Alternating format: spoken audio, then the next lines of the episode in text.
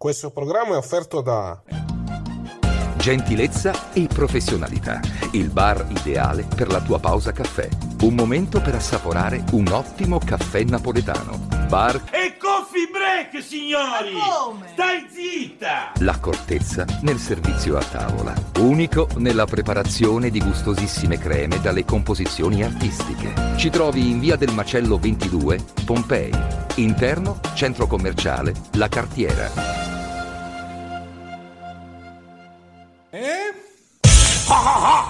Ridere! Bello, bello! WineLivery.com Vini, birre, drink a casa tua subito, consegna in 30 minuti alla temperatura ideale direttamente dal produttore, così risparmi. WineLivery.com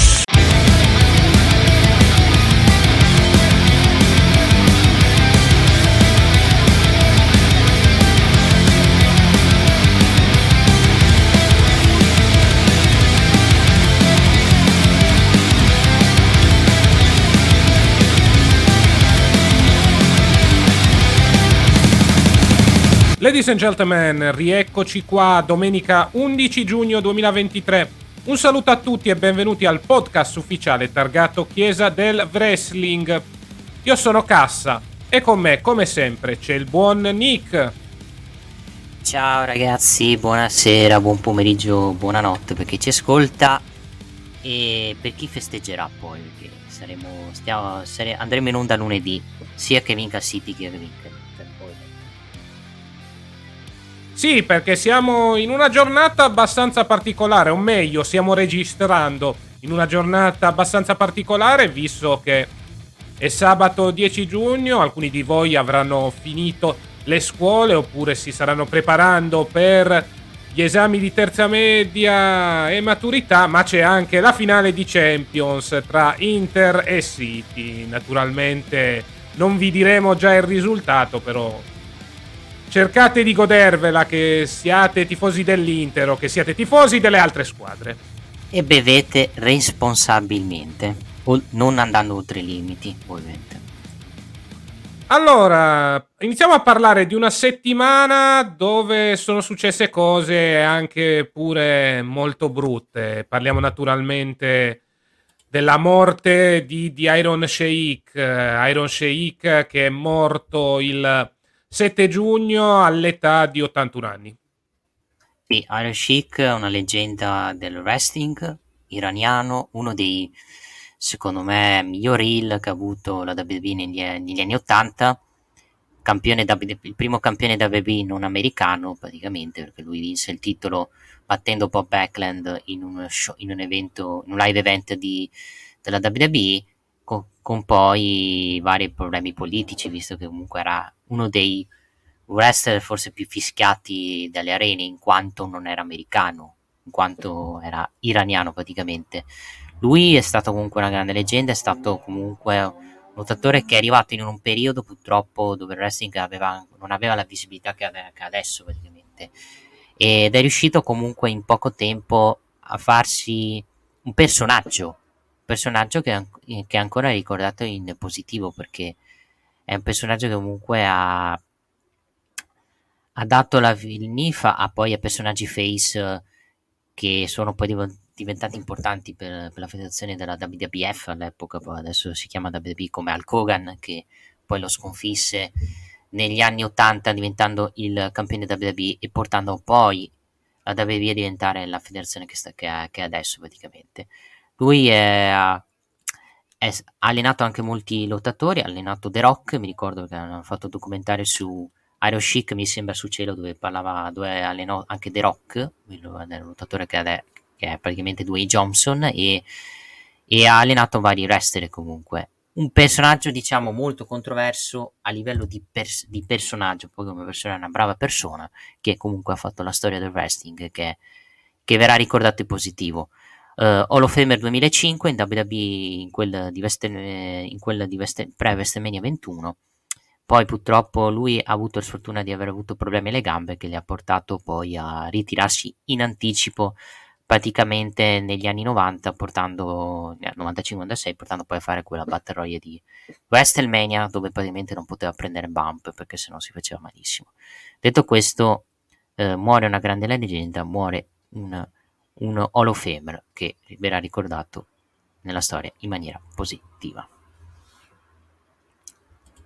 Sì, io lo definirei il miglior campione di transizione di sempre perché vinse il titolo dell'allora WWF contro Bob Backlund nel 1984. Lo ottenne per praticamente un anno quando poi lo perse in favore di Hulk Hogan. Ecco perché dico il miglior campione di transizione perché fu quel campione perfetto a fare da contraltare ad Hulk Hogan e alla nascita a tutti gli effetti dell'Alcamenia, un personaggio che ha allenato diversi wrestler, come ha già detto Nick in precedenza, ha allenato Dwayne The Rock Johnson, un personaggio che è diventato un'icona su internet per via dei suoi sfoghi in gimmick contro Hulk Hogan che hanno fatto divertire molti noi. Al di là di ciò, un personaggio che è stato molto molto importante per la storia del wrestling che purtroppo ci lascia all'età di 81 anni. Mancherà molto la sua figura perché è stato uno dei primi heel, per così dire, stranieri della WWE, uno dei primi heel che si è contrapposto al pubblico americano e soprattutto uno dei primi heel che ha avuto credibilità a tutti gli effetti nel mondo del pro wrestling americano. Ripeto ancora una volta, miglior campione di transizione perché senza lui a fare da contraltare non sarebbe nata l'Alcamenia a tutti gli effetti. Sì, assolutamente sì, non sarebbe nata l'Alcamenia e non sarebbe nato nemmeno diciamo i vari personaggi anti-americani che ci sono stati poi in WWE. Lui, diciamo, è il personaggio anti-americano forse eh, costruito meglio rispetto ad altri che hanno portato molte controversie, secondo me.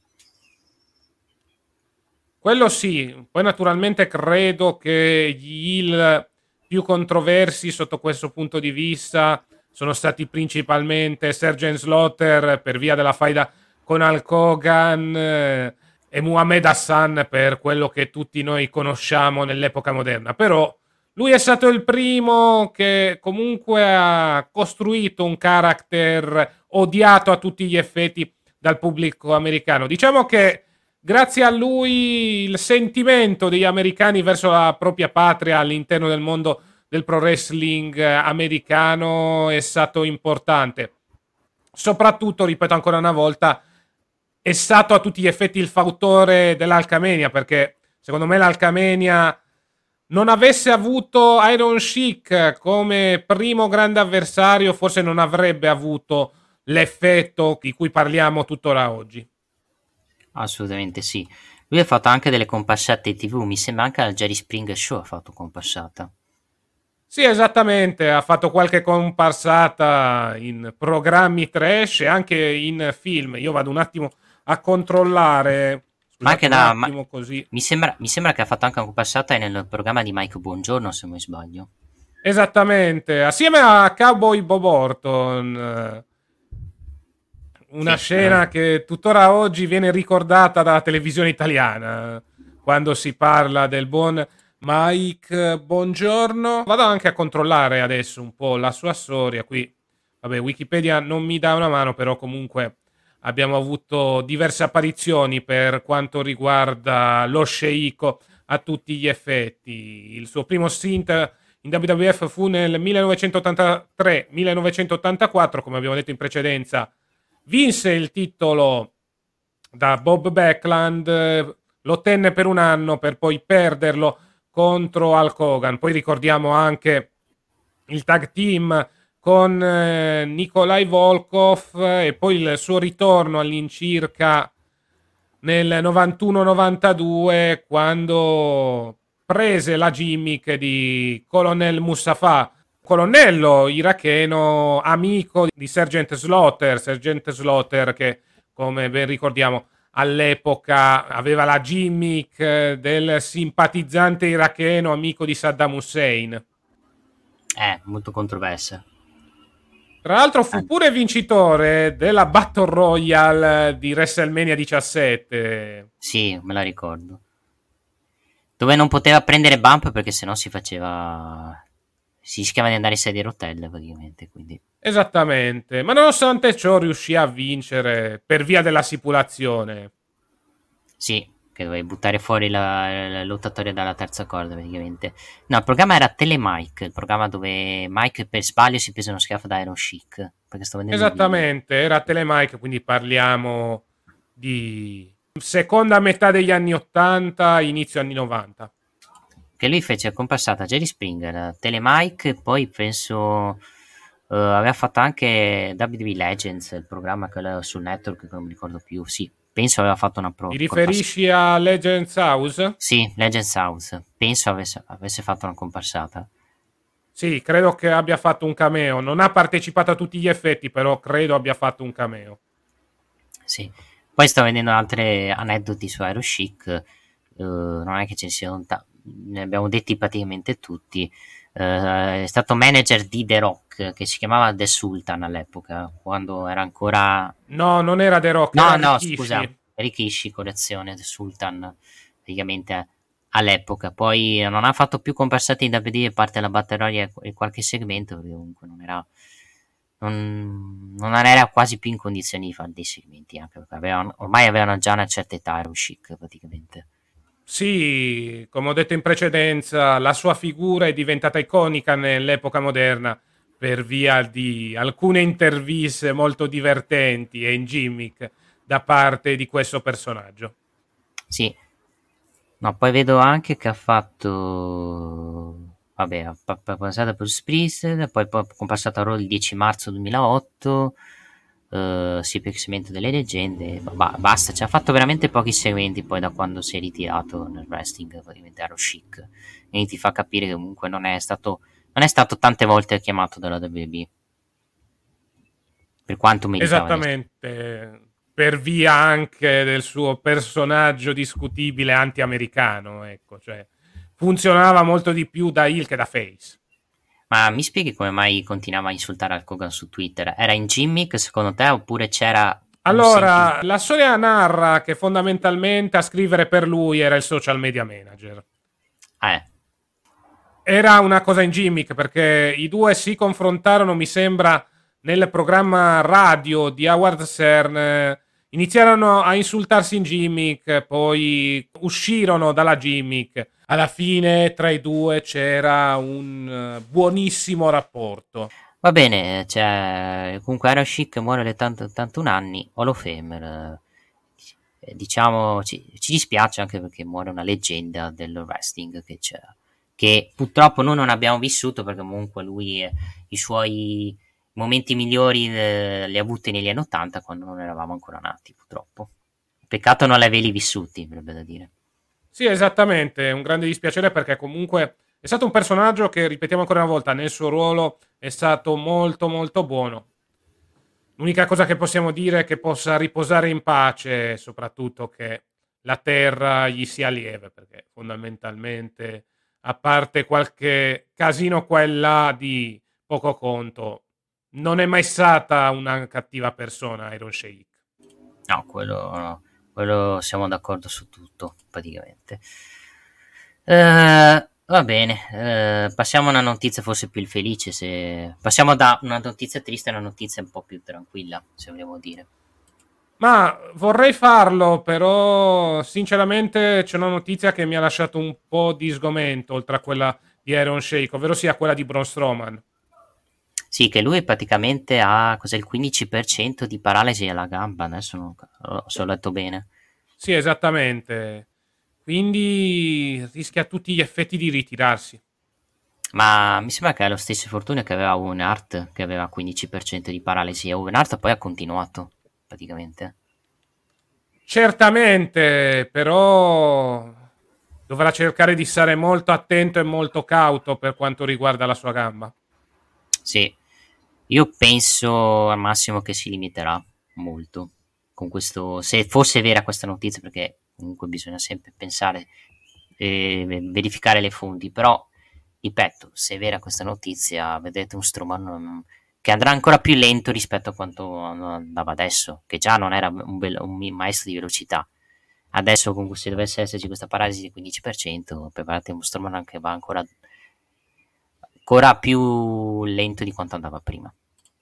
Più che altro dovrà dovrà reinventarsi a tutti gli effetti come Big Man Strowman. Un po' spiace perché comunque non era male, quantomeno un minimo era agile rispetto a quelli che avevamo visto in passato o a quelli che stiamo vedendo adesso.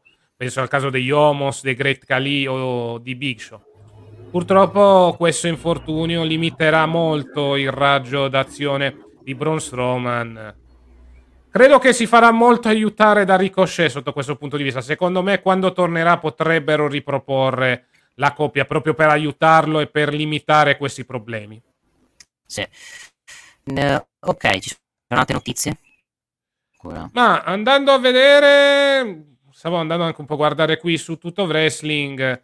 Le altre notizie si collegano principalmente con gli show. Più che altro, notizia di qualche giorno fa, la WWE sta facendo segnare nuovi record molto importanti dal punto di vista dei biglietti venduti e anche delle presenze allo show. Sì. Uh, buono, buono e positiva questa cosa, assolutamente. Sì, Quindi... segno che comunque con la nuova direzione creativa di Triple H eh, la WWE sta guadagnando e non poco. Sì, poi ci mette un pochino anche lo zampino insomma, zampino tra virgolette, mette quel 20-30% secondo me del booking eh, degli show, perché comunque sono comunque dei show guardabili e accettabili secondo me. Sì, però parliamoci chiaro, meglio che siano anche solo un minimo guardabili e accettabili piuttosto che gli ultimi show dell'era di Vince. Eh. Sì, quello assolutamente sì. Pigato, io ti chiedo una cosa, beh, poi che sarà collegato allo show di SmackDown. La cintura femminile ti piace, quella nuova? È la versione con lo sfondo bianco della cintura di Reigns. Sì, a me non fa schifo. Con la versione bianca, con la targhetta bianca è più accettabile rispetto a quello che ha Reigns, secondo me. Poi quella di Rhea Ripley credo sarà anche più bella, secondo me, quella di Rhea. Quello sì, lo spero anche per variare. Potrebbe essere molto simile al World Heavyweight Championship, arrivati a questo punto. No, dovrebbe essere come il World Heavyweight Championship, solo che c'è la targhetta bianca e non nera, da, da quello che ho sì. visto dalle foto e dalle indiscrezioni praticamente. Quindi dovrebbe essere così, anche per non fare confusione poi con le cinture che già sono, sono abbastanza confondibili, secondo me. Vedremo un po' cosa succederà alla fine non abbiamo avuto il tanto temuto scambio di cinture, si è deciso di optare per un rebranding di tutte le cinture. Credo che questo rebranding sia stato ordinato da Triple H principalmente per eh, tagliare i ponti col passato a tutti gli effetti e soprattutto introdurre delle cinture che possano essere indipendenti dallo show di appartenenza. L'unico rebranding che dovevano fare è quelli di coppia, secondo me. E poi abbiamo fatto tutto praticamente. Quello sì, però comunque parliamoci chiaro. Fin quando rimangono entrambi i titoli di coppia nelle mani di Kevin Owens e Sami Zayn, si può lavorare con calma da questo punto di vista. Sì, quello assolutamente sì. Vabbè, io non ho altre notizie, io direi andare avanti, andare con gli show anche perché c'è tanto da dire negli show. Esattamente, quindi 20 secondi di pausa e poi andremo a parlare di quanto accaduto negli show televisivi, partendo naturalmente da WWE, Monday Night Raw. Medaglione in corteccia. Molto bene. E per la signora? Gorgonzola. Ottima scelta, bella topolona. Formaggio Gorgonzola, l'irresistibile. E rieccoci qua per parlare di quanto accaduto nello show rosso, ovvero sia WWE Monday Night Raw, che naturalmente si è aperto con il campione mondiale Seth Freaky Rollins. Sì, Seth fottutissimo Rollins che viene sfidato da Damien Priest per il main event di Raw, dove ci sono primi accenni anche di frizioni tra il Judgment Day, perché praticamente eh, Rollins ha tirato una frecciatina al buon Finn Balor anche riguardante il fatto che quantomeno se dovesse perdere il regno lui sarebbe un regno più lungo di quello che ha avuto Balor eh, nel suo primo regno da campione mondiale che lì è stata anche un po' um, gli è stata anche un po' sfortuna per Finn Balor.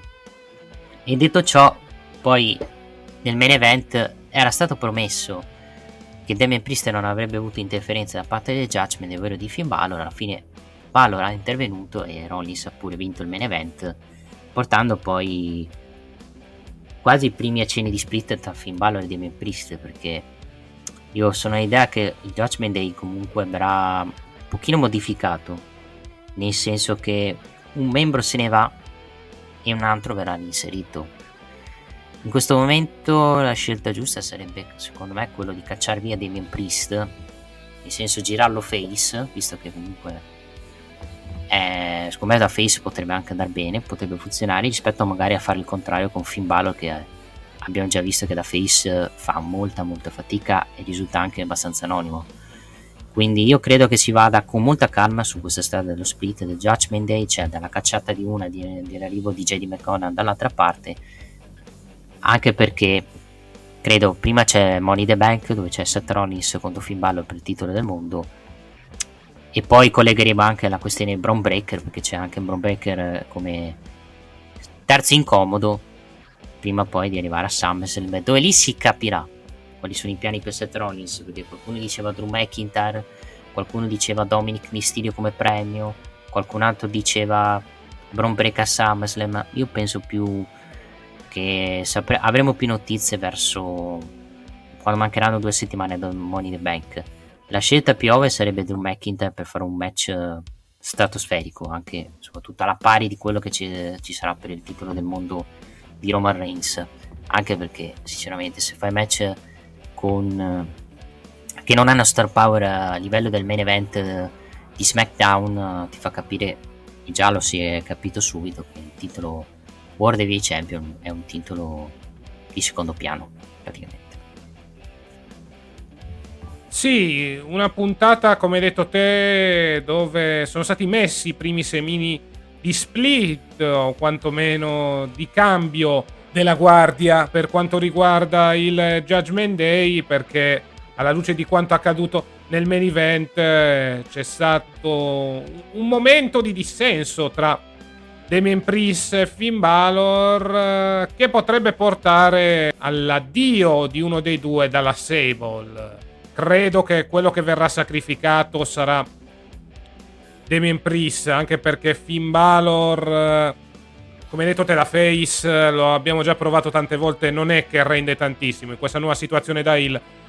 Si sta comunque comportando bene e poi naturalmente con Finn Balor hai anche il collegamento per fare entrare come sostituto di Priest JD McDonagh, un JD McDonagh che nelle prime settimane della sua avventura nel main roster sta avendo qualche contatto col Judgment Day e quindi contando anche la storia precedente di Finn Balor che ha allenato a tutti gli effetti JD McDonagh questo potrebbe portare a un ingresso dell'ex atleta di NXT ed ex campione dei pesi leggeri in quella della Sable Hill. Quindi credo che sarà così. Certo, nel Judgment Day mancherebbe il cosiddetto ariete, il cosiddetto colosso, però parliamoci chiaro, questo vorrebbe dire che c'è una storia dietro per JD McDonagh che sarebbe molto importante e che comunque c'è anche un interesse nei confronti di Damien Priest perché parliamoci chiaro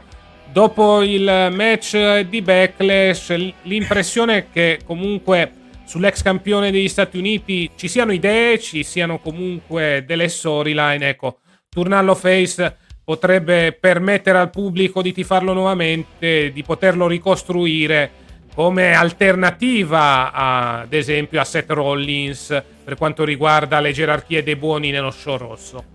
Sì, e potresti anche sfruttarlo se lo giri face ovviamente Damien Priest per, per detonizzare un altro campione imbattuto come Gunther, che sarebbe secondo me un'idea giusta anche per far fare finire un regno lungo, lungo, lungo da parte del ring generale. Sì, può essere un'ipotesi, un Damien Priest in rampa di lancio che naturalmente batte Gunther per la cintura intercontinentale, poi vedremo quando finire il regno perché comunque oltre a dover finire il regno, devi comunque dare qualcosa da fare a Gunther eh, dopo aver perso la cintura. Non è che lo puoi lasciare in un periodo di stallo per tanto tempo. secondo te dove vogliono andare con Gunther per l'Inghilterra? Perché Butch almeno l'hanno messo nel Money the Bank. Con Gunther credo lo metteranno in un match. Secondo te la strada è verso Riddle, visto che ha infortunati in storyline uno dell'Imperium? Al momento l'impressione è quella di Riddle, perché comunque c'è stato il segmento dove i due scagnozzi di Gunther hanno provato ad attaccare l'Original Bro e l'Original Bro ha risposto mettendoli KO. Quindi l'impressione, almeno per il momento, è che il prossimo avversario di Gunther sia Riddle. Poi vedremo. Non credo che Riddle vincerà il titolo, anche perché a mio avviso ci sono dei nomi più importanti in rampa di lancio. Alla fine Riddle serve principalmente per continuare la sequenza di bei match validi per la cintura intercontinentale. Uh, tornando al discorso del Judgment Day e di Seth Rollins, uh, più che altro le, la uh, Seth Rollins si sta creando tanti nemici in storyline e tanti avversari, perché comunque anche farsi sfidare da Bron Baker per NST, che comunque è una cosa anche che ti fa capire che questa cintura può essere anche difesa al di fuori di Raw, non solo a SmackDown. A SmackDown non verrà difesa perché SmackDown non c'entra niente, però il fatto che Bron Baker ti sfida per presentarti eh, per dare match per il titolo NXT ti fa capire che questa cintura può anche essere difesa secondo me al di fuori di Raw, ad eccezione ovviamente di SmackDown che non c'entra nulla ovviamente. Quello sì. Dobbiamo ricordarci che comunque questa situazione che si è venuta a creare con Braun Breaker che ha sfidato Seth Rollins riguarda principalmente una questione di ascolti perché si sta pensando ad organizzare questo match per il 4 luglio, giorno dove gli americani spesso stanno fuori casa perché è la giornata, è l'anniversario dell'indipendenza americana. Quindi si è deciso per cercare di tenere quantomeno gli ascolti alti del brand di sviluppo di organizzare questo match. L'impressione è quella. Sicuramente è un bene che Seth Rollins stia avendo tanti nemici perché così puoi costruire tranquillamente il suo regno da campione mondiale e nel frattempo continuare a costruire anche lo split per quanto riguarda la Sable del campione indiscusso universale. In questo modo non trascuri l'altra cintura a tutti gli effetti, che comunque viene contesa da tutti gli avversari disponibili e pronti all'occorrenza. Sì, quello sì. E quello ti fa capire anche che questa cintura è difendibile sia a Raw che a NXT, praticamente. Esatto.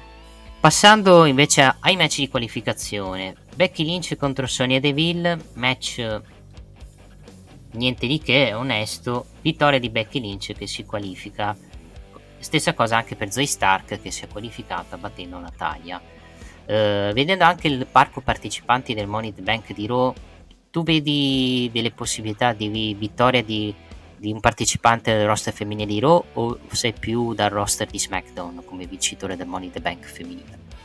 Ma allora, per prima cosa parliamo del match di Becky, perché comunque è un match dove sono intervenute, seppur in maniera minima, Zoe Stark e Trish Stratus. Zoe Stark che tra l'altro è nel Money in the Bank, quindi aspettiamoci l'interferenza di Trish a tutti gli effetti per il match con la scala. Sinceramente, al momento voglio vedere anche quali saranno le altre partecipanti per quanto riguarda questo Money in the Bank femminile perché ancora ho un paio di dubbi. Al momento, se ti dovessi dire una favorita, ti direi Zelina Vega, ma proprio perché in questo momento mancano le alternative perché credo che Zoe Stark e Becky Lynch eh, cercheranno principalmente di ostacolarsi da sole. Ci sono anche Bailey e Yoskai, ma anche lì c'è la questione split, eh, cioè potrebbe essere favorita una Yoskai, ecco, che prende la valigetta e poi inizia una fight con una Bailey corrosa dalla gelosia. Mm, può anche essere. O al contrario, tipo Bailey vince la valigetta buttando fuori dalla scala Yoskai e lì inizia la fight per la valigetta. Puoi anche far così. Stile Damien Sandow con Cody. Eh, quello, quello assolutamente sì, sì. Sì, comunque confermo, manca un partecipante, non sappiamo il match di qualificazione per quello femminile, quello maschile invece abbiamo il, il match di qualificazione che è Riddle contro Damien Priest, praticamente, per, esatto. per l'ultimo partecipante al Money Bank. Oh, vediamo cosa succede. Io sono idea che comunque questo Money the Bank femminile è molto incerto non è per niente scontato. Perché se l'anno scorso avevamo l'idea che vincesse Liv Morgan Money the Bank, quest'anno veramente incerto sto Money the Bank femminile. Cioè, possono vincere tutti. Sì, anche secondo me possono vincere tutte, perché comunque Zelina Vega comunque è rampa di lancio dopo quello che è accaduto a Backlash. Poi hai Becky Lynch e Zoe Stark che potrebbero continuare la storyline tra di loro con in mezzo Trish Stratus. Hai Bailey e Sky che potrebbero splittare proprio per colpa della valigetta e poi quest'ultimo nome che vedremo quale sarà settimana prossima, presumibilmente. Sì. Lì ci faremo anche un'idea su si possa vincere Money Bank. L'importante, come dico sempre, è che non venga sfruttato come gli scorsi anni, che vince la valigetta la donna, vince la valigetta tizia e poi incassa 5 ore dopo sulla campionessa che sia di Raw di SmackDown. Che sarebbe di nuovo il solito cliché di, di chi la, del fatto che da baby non riesce a tenere una Mrs. Money the Bank più di un giorno sarebbe un po' anche eh, avrebbe anche un pochino stufato questa cosa secondo me anche perché uno, di, uno diceva ragazzi c'è Charlotte se Charlotte vince il titolo a Money the, Money the Bank no a parte che Charlotte non, difend, non va contro Asuka a Money the Bank ma a SmackDown farti capire proprio l'interesse del match. Però io eviterei sta cosa sinceramente. La eviterei anche perché sarebbe anche un po' troppo ripetitiva. E secondo me non succederà anche perché se Rhea Ripley difende Rhea Ripley mutualmente penso non difenda neanche la cintura visto che eh, non, ha, non gli stanno proprio costruendo delle avversarie a Rhea Ripley se guardi sì, esattamente. Ria Ripley che ormai è sempre di più nella condizione di valletta di Dominica a tutti gli effetti, cioè non stanno costruendo letteralmente niente con lei ed è un po' un peccato dopo il buon match di WrestleMania contro Charlotte Flair. Da lì in poi una difesa contro Zelina Vega in quel di Backlash a Puerto Rico, una difesa contro Natalia in quel dell'Arabia Saudita, poi letteralmente il vuoto. È vero anche che le Ripley non ha avversari, perché comunque le avversarie che avrebbe sono occupate. Parlo di Becky Lynch, parlo di altre, beh, eh, parlo di altre persone che però sono infortunate, Indy Arthur è infortunata, questa è infortunata, le altre non sono credibili, quindi per, eh, credo che stiano aspettando che Becky si liberi dalla storyline con Trish. Il problema è che questa, questa cosa se ne parlerà dopo SummerSlam e quindi devono secondo me cercare di costruire nei prossimi giorni eh, l'avversaria di Ria Ripley che l'unica che mi viene in mente è Raquel Rodriguez perché il resto sinceramente lo star power della divisione femminile di Raw è bassa perché semplicemente non le hai, costrui- hai costruito dei face poco credibili da poter fronteggiare di Ripley secondo me. Anche perché la storyline tra Raquel Rodriguez e Rhea Ripley verrebbe costruita da sola ex amiche Colossa contro Colossa e soprattutto ricordiamo che l'ultima immagine di Rhea Ripley in quel di NXT è stata quella di essere stata vittima di una chokeslam da parte di Raquel Rodriguez nel famoso Last Man Standing. Quindi avresti tutte le carte per costruire una buona storyline anche in vista di SummerSlam. Al momento non stanno facendo così, evidentemente si vogliono ottenere i voti importanti, però il problema è che l'attenzione sulla cintura della replay sta abbastanza scemando. Sì, io credo che anche uno dei motivi per cui i Ripley non gli stanno dando avversari è che un avversario che c'era, parlo di Liv Morgan, si è fatta male, quindi hanno, dovuto, hanno preferito lasciare Rhea Ripley a fare da manager in questo momento a Dominic Mysterio che collegandoci a Dominic Mysterio avrà una fight in transizione contro Cody Rhodes molto penso per un match a Raw perché non penso lo facciano a Money the Bank il loro match ma non credo. Bisogna vedere quando ritorna Lesnar e quando c'è il terzo capitolo finale di questa faida. Dalle voci dicono a SummerSlam in un 3 Stage of Hell, se fosse vero. Se fosse vero sarebbe un match eh, che non si fa da un bel tempo praticamente. Sì, può essere un'ipotesi, sarebbe anche la stipulazione più adatta per finire una volta per tutte la rivalità tra i due, quindi ci potrebbe stare. Il problema è che adesso però hai alcune settimane dove devi tenere in caldo Cody Rhodes eh, in attesa del ritorno di Lesnar e quindi si sono inventati questa faida di transizione con Dominic, faida tra figli d'arte a tutti gli effetti. Hanno optato per questa scelta proprio per dare un momento di transizione per tenere in caldo un Cody Rhodes che aspetta a tutti gli effetti il ritorno di Brock Lesnar per il capitolo finale della loro faida. E per renderlo ancora più dare più hit a Dominic non che non ne avesse bisogno perché comunque è odiato appena parla però serve anche per creare ancora più antipatia a Dominic e rendere ancora più over da face Cody Rhodes che secondo me non ha bisogno è over lo stesso anche se muove un dito è overissimo Cody Rhodes praticamente. Detto ciò Cody Rhodes lunedì prossimo affronta The Miz. E eh beh naturalmente la Miz TV ha rifilato un pugno con il braccio infortunato a The Miz, quindi la, mm, The Miz è la vittima sacrificale perfetta per i lottatori più importanti, perché quantomeno è safe sul ring eh, ed è un personaggio con cui puoi fare comunque un match di rilievo nonostante in quest'ultimo periodo sia stato considerato come un wrestler, eh, un heel prettamente comedy a tutti gli effetti. Alla fine rimane comunque un nome di rilievo, un ex campione WWE. Alla fine lo mandano in passo ai lottatori in rampa di lancio, il cosiddetto Jobber to the Stars a tutti gli effetti. Sì, Jobber che diciamo che sia, sia che se si perde quelle 5-6 volte ha talmente uno status che praticamente lui non viene, non viene seppellito praticamente. Esatto. Quindi, perché è quello il suo status, quello di The Miz. Meet Carter, mi... Love Tuck Harding non è, mai, non è mai stato main event, ragazzi. Lo è stato nel 2011, ma è stato il suo top. È semplicemente la sua dimensione, quella, quella di The Miz in questo, in questo periodo, praticamente. Uh, parlando di, match, di matchoni, Gunther contro Kevin Owens, questo è stato un bel match che io dico peccato non, non l'hanno fatto in pay per view, però gli hai dato 10-15 minuti a Raw tra pubblicità e robe varie e hanno fatto secondo me un bellissimo match. Sì, un buonissimo match tra i due che permette ancora di più di esaltare la figura di Gunther come campione intercontinentale e permette di far crescere ancora di più l'assio tra Kevin Owens, Sami Zayn e l'Imperium. Avremo una continuazione di tutto ciò in quel di SmackDown, però bisogna dire che in quel di Raw stanno facendo un ottimo lavoro Kevin Owens e Sami Zayn nel creare nuove coppie che potranno rivaleggiare con loro per i titoli di coppia.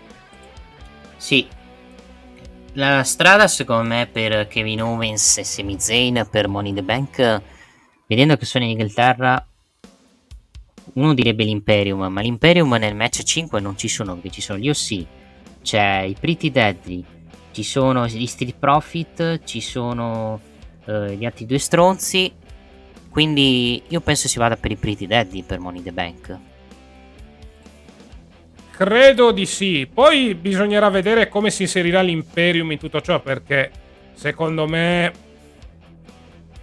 Kaiser e eh, Giovanni Vinci proveranno a inserirsi all'interno di questa faida, visto che non stanno partecipando al Gauntlet di SmackDown. Quindi sarà molto interessante vedere come si evolverà la situazione nelle prossime settimane, perché è vero, abbiamo questo Gauntlet match eh, in quel di SmackDown, però a Raw naturalmente l'Imperium andrà a chiedere una title shot.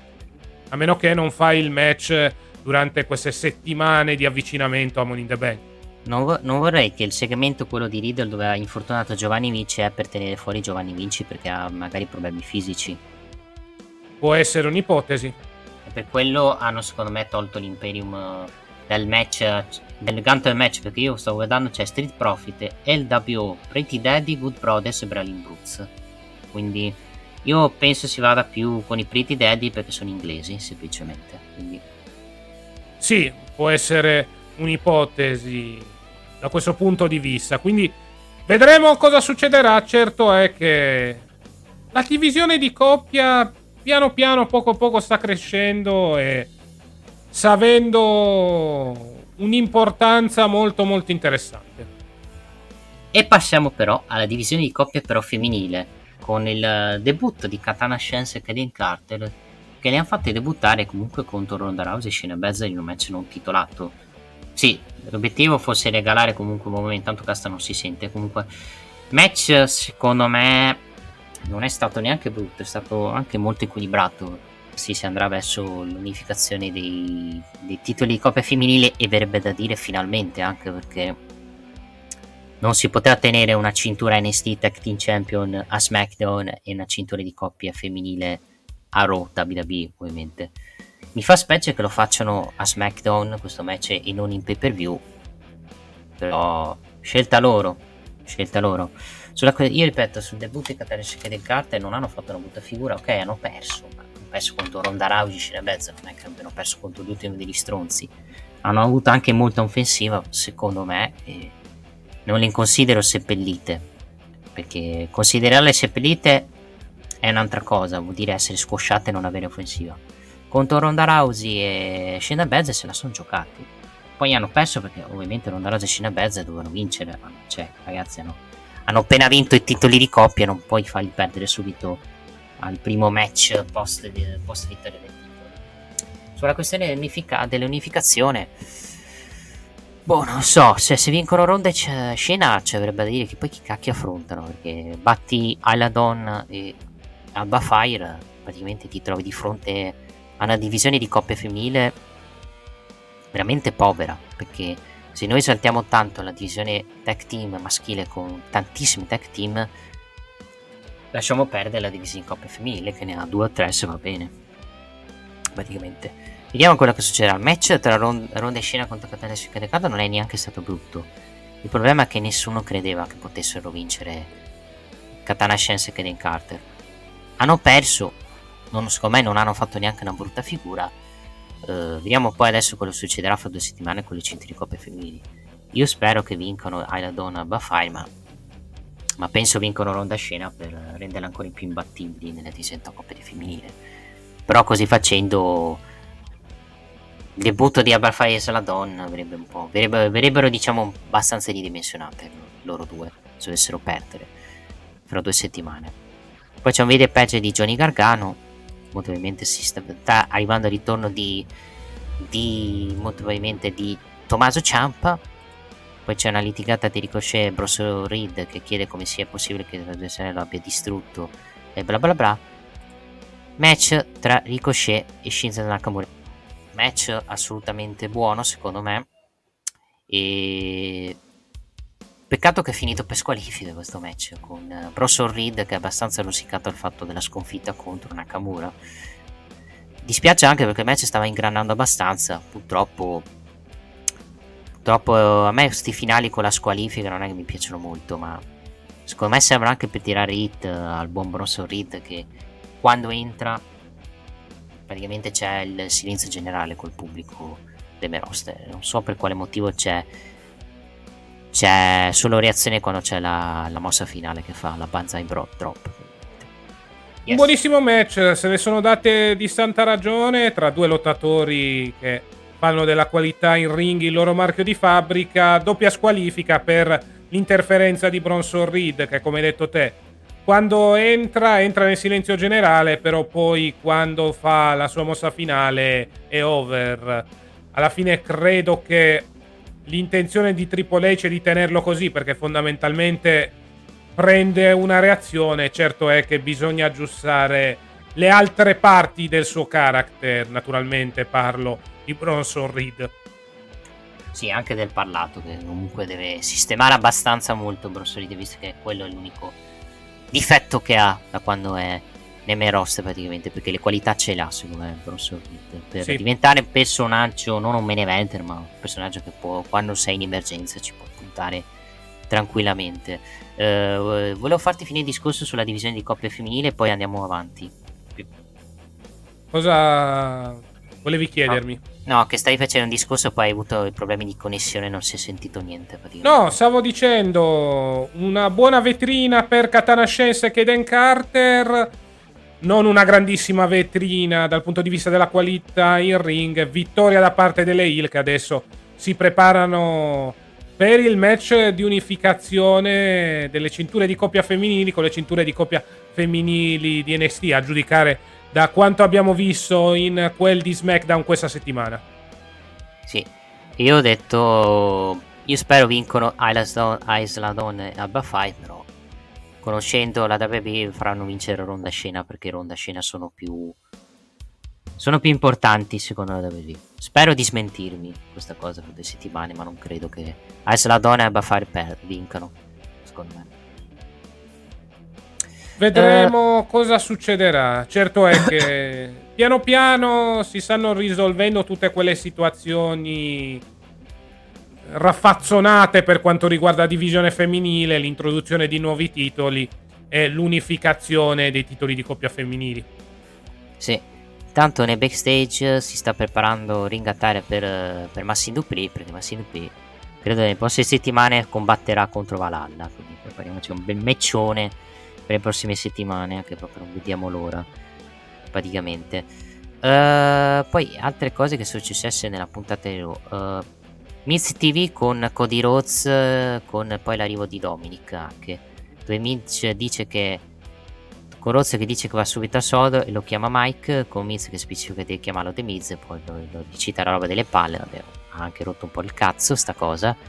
Uh, Rose dice che ha sentito dissi tante cose e crede che ci vogliono le palle per fare quello che ha fatto. Ma tanto Lesnar è in letargo annuale, quindi. Miz dice che nel suo show hanno sempre sorpresa, Lesnar non c'è, ma c'è una sorpresa per Rose che è un ospite che è una, delle generazioni di attori di più talento che è Dominic Mysterio. Dominic Mysterio arriva a Corriere Ripley dove Miz prova a parlare e Ripley lo zittisce perché deve parlare Dominic. Questo viene zittito più volte dal pubblico anche perché viene strafischiato e Dominic prova a portare avanti il provo ma fa complessivamente fatica di fronte a un pubblico che non ha proprio intenzione di starlo a ascoltare. Comunque prova a prendere in giro Rose citando gli Hard Times riferito ai suoi momenti in galera a Casaccio e chiude dicendo che è come suo padre, così senza motivo, appare- così senza motivo apparente.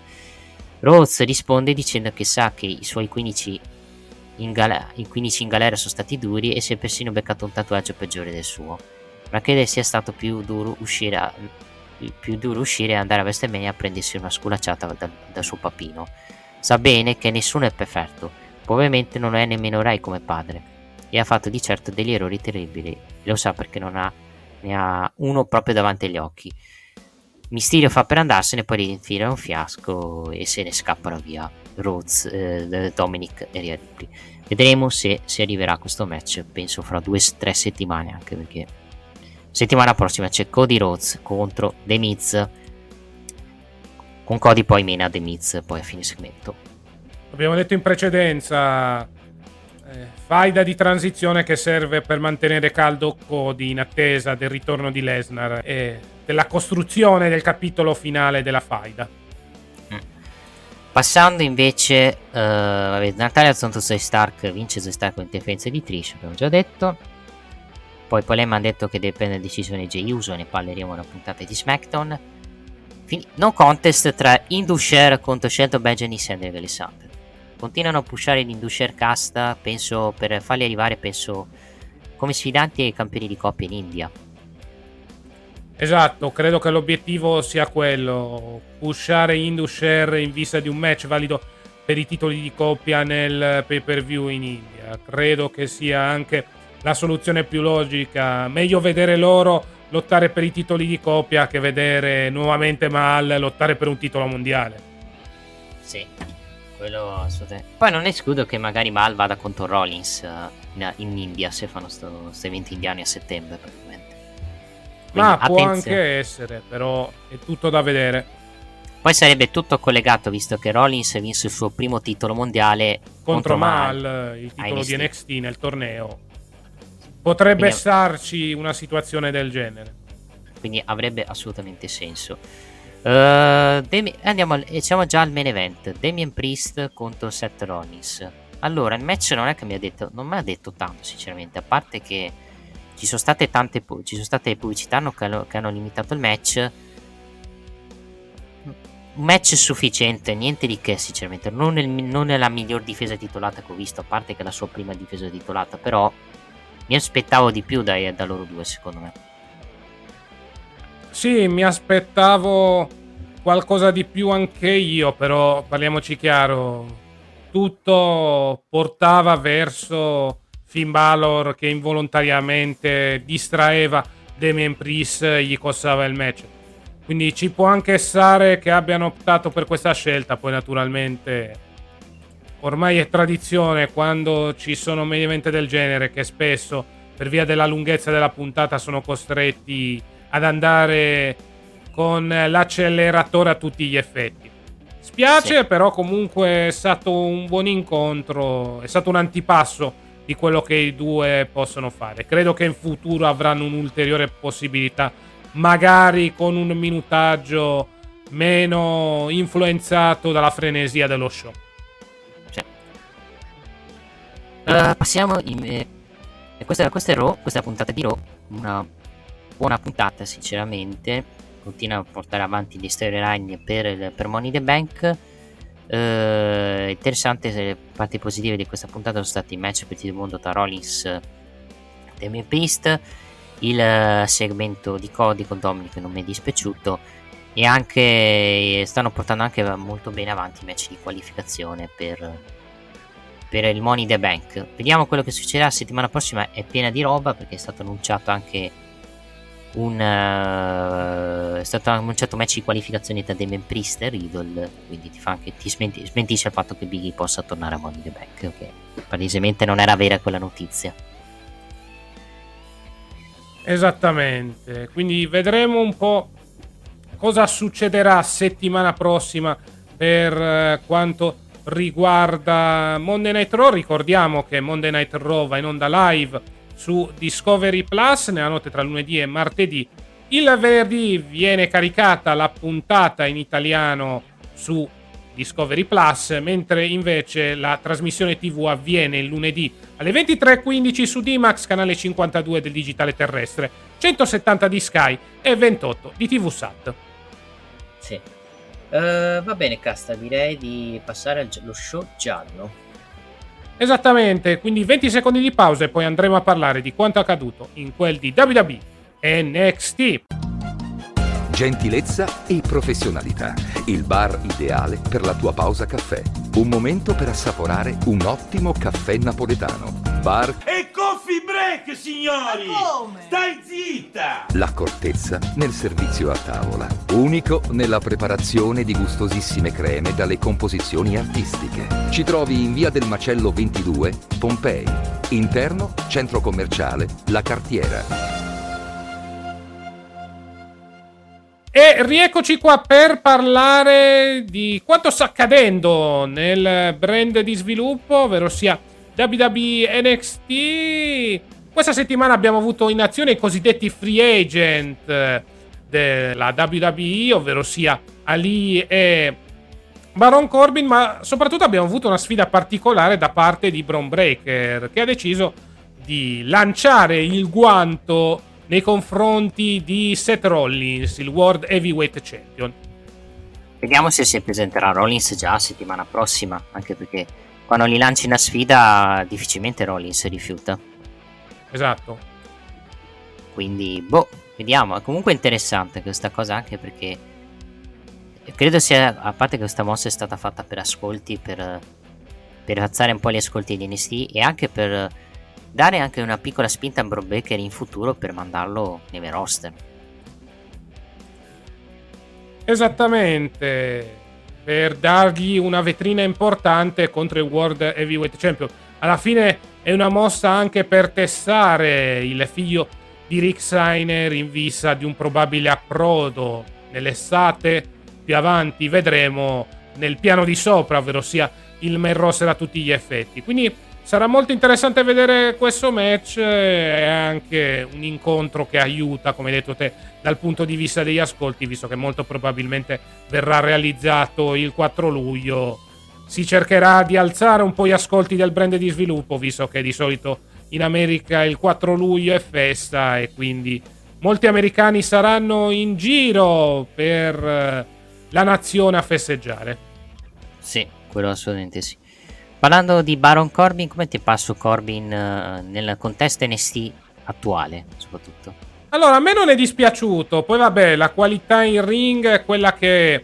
Diciamo che il suo personaggio in questo momento è un mix tra il Baron Corbin arrabbiato perché non viene considerato da nessuno e il Lone Wolf. Un personaggio che a mio avviso sta funzionando. Poi, naturalmente, dal punto di vista della qualità in ring, non puoi fare molto, specialmente contro Trick Williams, che anche lui ha bisogno di essere guidato a tutti gli effetti per realizzare un match decente. Sì, interessante che poi va, andrà anche in fight a fare questo match con Dragonov settimana prossima. E già penso che beh, vincerà Corby anche quel match, anche perché Dragunov è stato attaccato da Breaker quindi penso che si vada molto probabilmente con Corbin come sfidante di Carmelo Ace per eh, Great American Bash il 30 luglio, anche se manca tantissimo arrivare a quell'evento, cioè o aspetta o fanno in un match speciale di NST tipo lo suo speciale NST che può essere il 4 luglio o non lo so sinceramente perché in questo momento dare, fare un mese di fight tra, un pro, tra Carmelo Ace e Corbin è tantissimo, secondo me. Sì, però comunque serve per dare un po' di fiato a Carmelo Ace e per dargli quantomeno un avversario degno di nota, anche perché l'ultimo avversario di Ace, ovvero sia Bron Breaker, sta puntando il titolo mondiale di Seth Rollins, quindi alla fine è una faida di transizione per tenere in caldo Ace in vista di possibili nuovi avversari.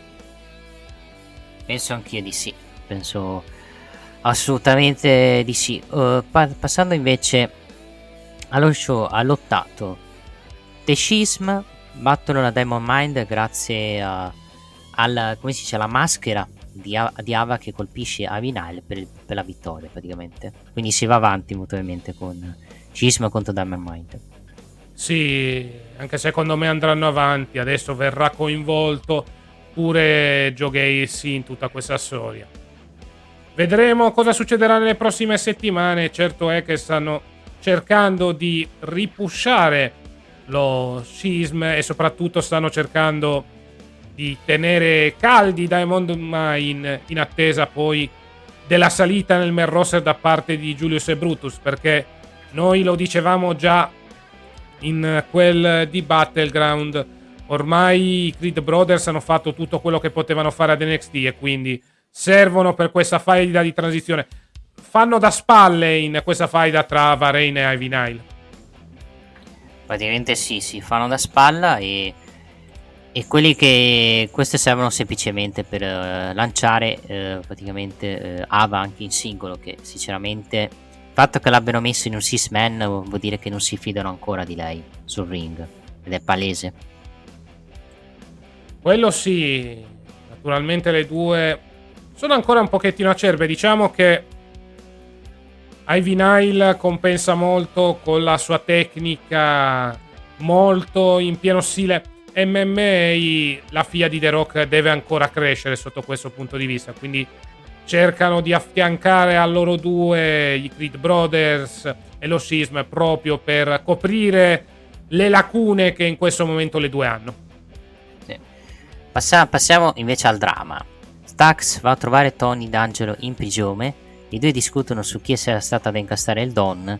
Entrambi concordano che sono stati i Gallus, ma Tony consiglia al socio di essere cauto visto che si trova in svantaggio numerico. Quindi Continuano le indagini su chi ha fatto la spia a... per mandare Tony D'Angelo in prigione. Penso che siano stati Gallus, però attenzione a sorprese. Io non mi stupirei del sorpresone, nel senso... Potrebbero andare lo stesso Sax e Tony D'Angelo contro i Gallas, però poi ci potrebbe essere un turn da parte di Sax. Cioè, lui stesso che l'ha mandato, cioè Stax, il suo amico che l'ha quelli ha fatto la spia. Ci potrebbe anche stare se vuole prendere il controllo del, della famiglia. Parliamo comunque di gente criminale, cioè Sax non si farebbe problemi a inquinare le prove sotto ogni punto di vista in modo da far credere a Tony D'Angelo che siano, e alla polizia che sono stati Gallas. Poi alla fine si scopre che è stato Sax eh, organizzare il tutto. Poi video su Blair Davenport, vabbè, questo non c'è fregato. Vediamo que- e, e segmento del vagone che poi appena vede la psicologa donna va dal psicologa, che possiamo dire?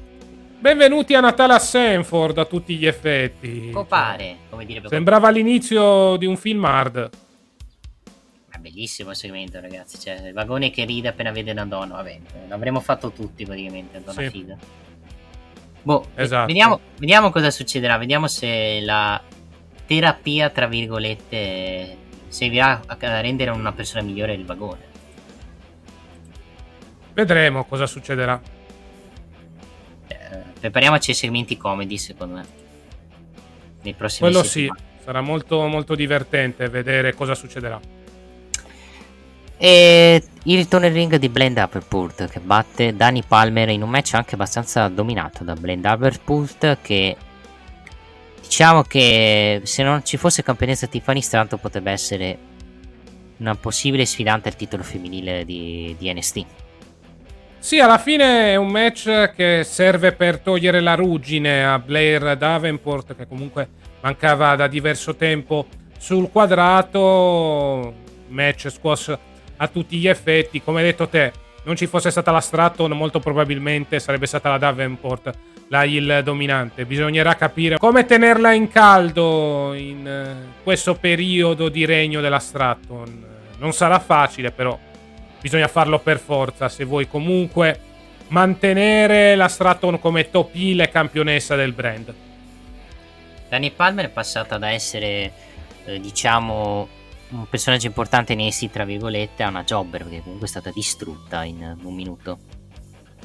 Ma ci può anche stare, la Palmer ha debuttato da poco, è un pochino indietro nelle gerarchie, adesso le fai fare un po' di tirocinio a tutti gli effetti, le fai prendere un po' di sconfitte per, per poi ricostruirla per bene quando ci sarà l'occasione giusta, perché adesso non è molto facile trovare spazio nella divisione femminile di NXT perché dal punto di vista delle Hill hai la Stratton, hai Cora Jade, hai Blair Davenport. Da, dalla parte delle Face comunque ci sono diversi avversari in rampa di lancio per eh, andare contro la campionessa. Penso a Roxanne Perez e penso, come vedremo più tardi, a Tia Hale. Sì. Ma anche Terry Doc e anche Dana Brooke perché si era unita alla Battle Royale. Vediamo eh se beh, sta... naturalmente Shawn Michaels va a prendere i cosiddetti reietti del main roster per uh, aiutarli a ritrovare status ad NXT. È stato il caso di Baron Corbin, uh, è stato il caso di Mustafa Ali. Questa settimana è stato invece il caso di Dana Brooke. Sì, che è tornato con Ring Attire del periodo di nel 2015, quindi ci esatto. sta anche. Uh, poi c'è chi si frega del promo di Tiffany Stratton. Uh, Baron Corbin poi sconfigge Trick Williams. Match che sinceramente non, niente, non è che mi sia piaciuto il match, sinceramente. Sì, non è un grandissimo match. Due che non sono proprio dei ring general. Alla fine vince Baron Corbin proprio per continuare la faida con Carmelo Ace. Che andrà avanti pure in quel di SmackDown. Ne parleremo poi più tardi. Sì. Comunque vince Baron Corbin eh, e si va avanti poi con la questione Baron Corbin, Carmelo, Ace. Uh, poi abbiamo il, il, notizia, il Daily Show dei poveri, Nathan Fraser che parla di cos'è è cambiato dopo Battleground e introduce il co-host messicano Dragon Lee. Porca miseria. I due prendono in giro il nuovo gruppo formato da Nordar con oro mensalo, Lash Legend e Jackson e l'inglese lancia una sfida alla Supernova settimana prossima con la coppa in paio. Con un paio di voli nominini della stable che direi eviterei per non dire bestemmie, sinceramente. Sì, esattamente. Questa nuova stable che riceve la sfida da parte di Nathan Fraser e Dragon Lee attraverso quella trashata del talk show settimana prossima quantomeno avremo un ulteriore match per la Heritage Cup, anche se sappiamo perfettamente che ci sarà l'interferenza da parte di questo nuovo gruppo chiamato Metafor. Mazza che, che, stable, che nome di merda, però comunque andiamo avanti. Uh, Mustafa Ali, Mustafa Ali contro Joe Casey. Ma un buon match per presentare Mustafa Ali al pubblico di NXT. Alla fine vince proprio l'ex membro del main roster e free agent. Alla fine, ripeto ancora una volta, un ottimo match, però ci sono anche dei piccoli semini per quanto riguarda un possibile futuro match per il titolo North American tra Ali e Wesley. Sì, quello sì, quello sì. Intanto settimana prossima sono io, fanno un six man contro lo Schism. Poi vediamo quello che succederà. Cioè, potresti anche fare Wesley contro Mustafa Ali. Vince Wesley magari sporco. E lì metti i primi semini per il fatto che Wesley potesse girare Hill. Per poi fare poi il turno definitivo nel match contro Tyler Bate. Esatto.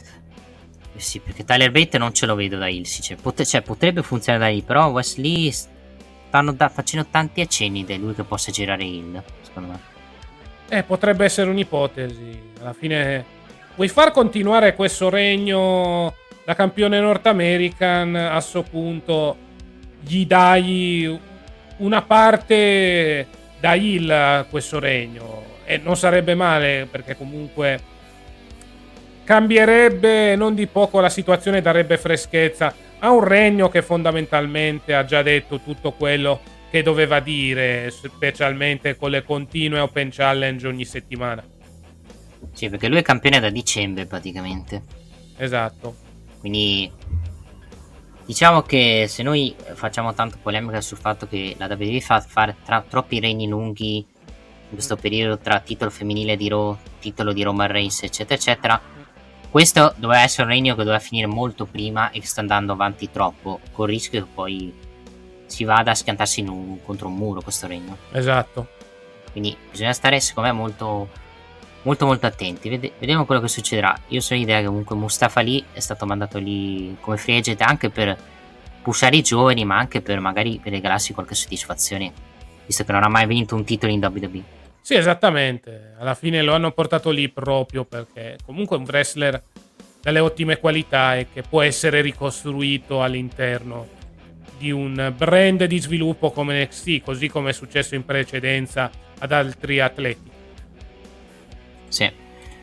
Uh, passiamo invece al, al, Poi abbiamo assistito a, a una scenetta tra Biggs, Jens, Walker, Ledger, Blade e Nofi sulla fantomatica connessione di coppia ottenuta dopo essersi scontrati. Dopo essere stato provocato da Gallus, anche Nofi si rassegna ed accetta la sfida di Malik per settimana prossima. Quindi continua questo fatto che le, per avere connessione le due coppie devono sfidarsi uno contro uno. Bello. Ormai si sta andando avanti su questa strada e vedremo cosa succederà settimana prossima tra Malik e Nofe. Cioè questa nuova moda di ra- rafforzare la connessione di coppia con match uno contro uno è successo con... Uh, Walker e Ledger adesso succederà con uh, Blade e Nofe. Sì. Uh, Eddie Thorpe contro Demon Camp.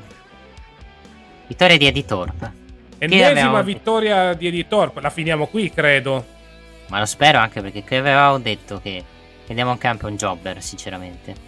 Esatto, quindi ti dico, finiamola qui anche perché Demon Camp ha perso su tutta la linea. Non vedo il senso di fare un ulteriore incontro. No, no, no. Adesso vedendo ha vinto, però Demon Camp si era aggrappato alle corde. Quindi non vorrei che vanno avanti perché lui dice: Ho, vinto perché ero attaccato alla corda. Quindi... Può essere un'ipotesi, però. Capisco che devi tenere in caldo eh, Eddie Torpe. In questo momento c'è poco spazio, però.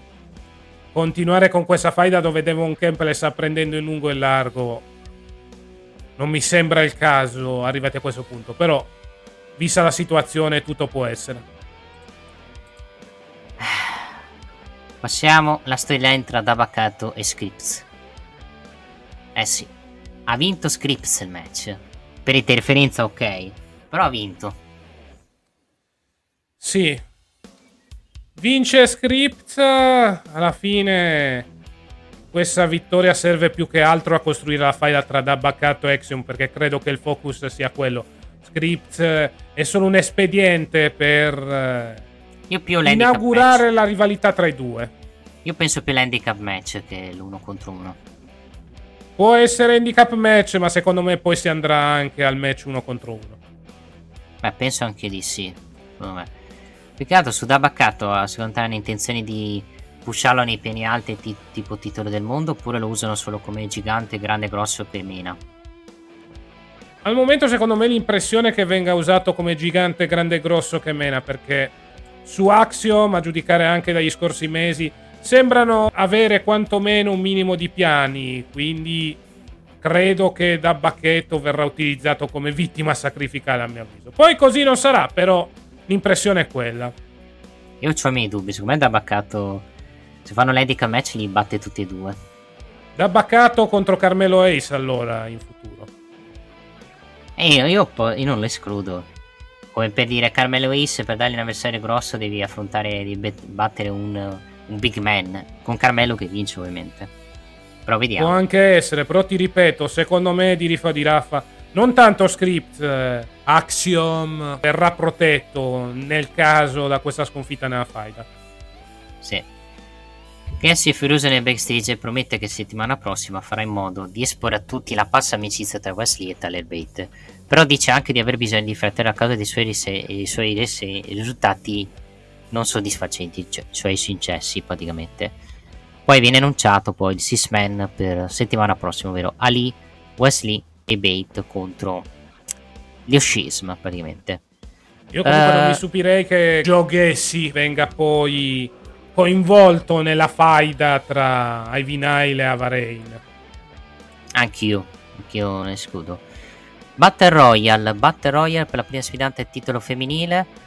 Uh, diciamo che è stata una Battle Royale che non mi ha detto nulla ai primi 10 minuti, poi è diventata un po'...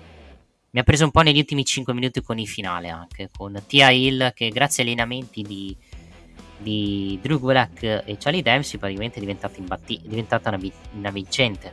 Sì, una Tia Hale che grazie all'allenamento di, e soprattutto ai consigli di Drew Gulak e Dempsey è diventata vincente e, e ha vinto questa Battle Royale valida per la title shot al titolo femminile.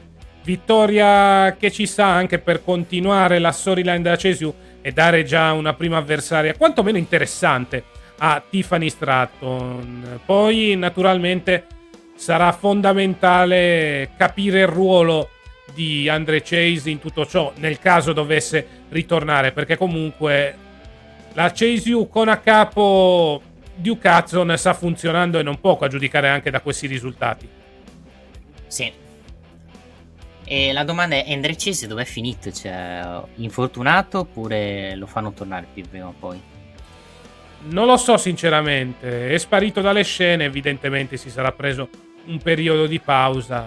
Speriamo di non vederlo nella lista dei licenziati a tutti gli effetti. Non voglio fare il menagramo, però mm. tutto può essere, perché al momento non si fa vedere da diverso tempo. Se ti ricordi l'anno scorso, poi questo periodo licenziarono un altro dell'Endre Chase, che adesso non mi ricordo come si chiama. Ma anche mi sembra Dark, quelli W. Sì, infatti non se l'ho cagato nessuno perché poi non l'hanno più chiamato praticamente. E Body Hayward. Sì. Che fu licenziato a novembre dell'anno scorso. Ah, novembre. Di qualche Beh. mese fa.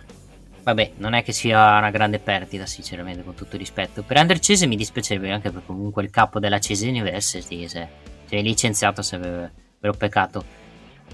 Boh, magari infortunato, magari stanno costruendo qualcosa che poi porterà a tornare ad Andre Chase. Vediamo quello che succederà. Il terrore che possa essere licenziato c'è sempre, comunque, vedendo che a inizi di luglio dovrebbero esserci, dovrebbero esserci dei tagli, praticamente. Esatto, vedremo quali saranno i cosiddetti agnelli sacrificali per quanto riguarda la federazione di Senford. Comunque, vabbè, la batterola ti è piaciuta, Casta?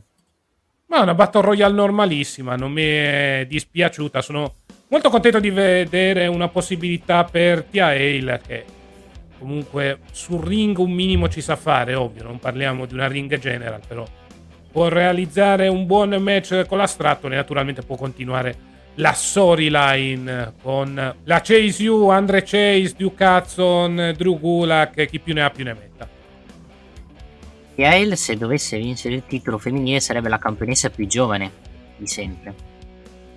Sì, esatto, sarebbe la campionessa più giovane di sempre, visto che stiamo andando a cercare l'età di Tia Hale, soltanto che non la trovo. Aspettate un attimo. Allora, è del 2003 Tia Hale, quindi all'incirca a settembre fa 20 anni, quindi sarebbe veramente una delle campionesse più giovani della storia della WWE. Sì, perché 19 anni praticamente se, se dovesse vincere il titolo che non vincerà con tutti i fan Stratton comunque sarebbe qualcosa di storico. Secondo Purtroppo me. sarà molto dura perché Tiffany Stratton ha iniziato da poco il suo regno. E infatti. Perderlo subito alla prima difesa dopo quanto accaduto con le campionesse precedenti non deporrebbe a favore del titolo femminile di NXT. E contando diciamo che... che comunque su Tiffany Stratton eh, stai buttando giù idee importanti per il regno, la vedo un po' dura per Tia Hale. Stavi dicendo Nick, scusa? No, diciamo che ci va andrà vicino ma non vince. Esatto. Anche perché magari eh, faranno questa cosa degli elementi del, di Gulak e Dempsey li useranno per magari poi distrarre TL e farla perdere. Magari se allena con Ducazzo ne perde questo match.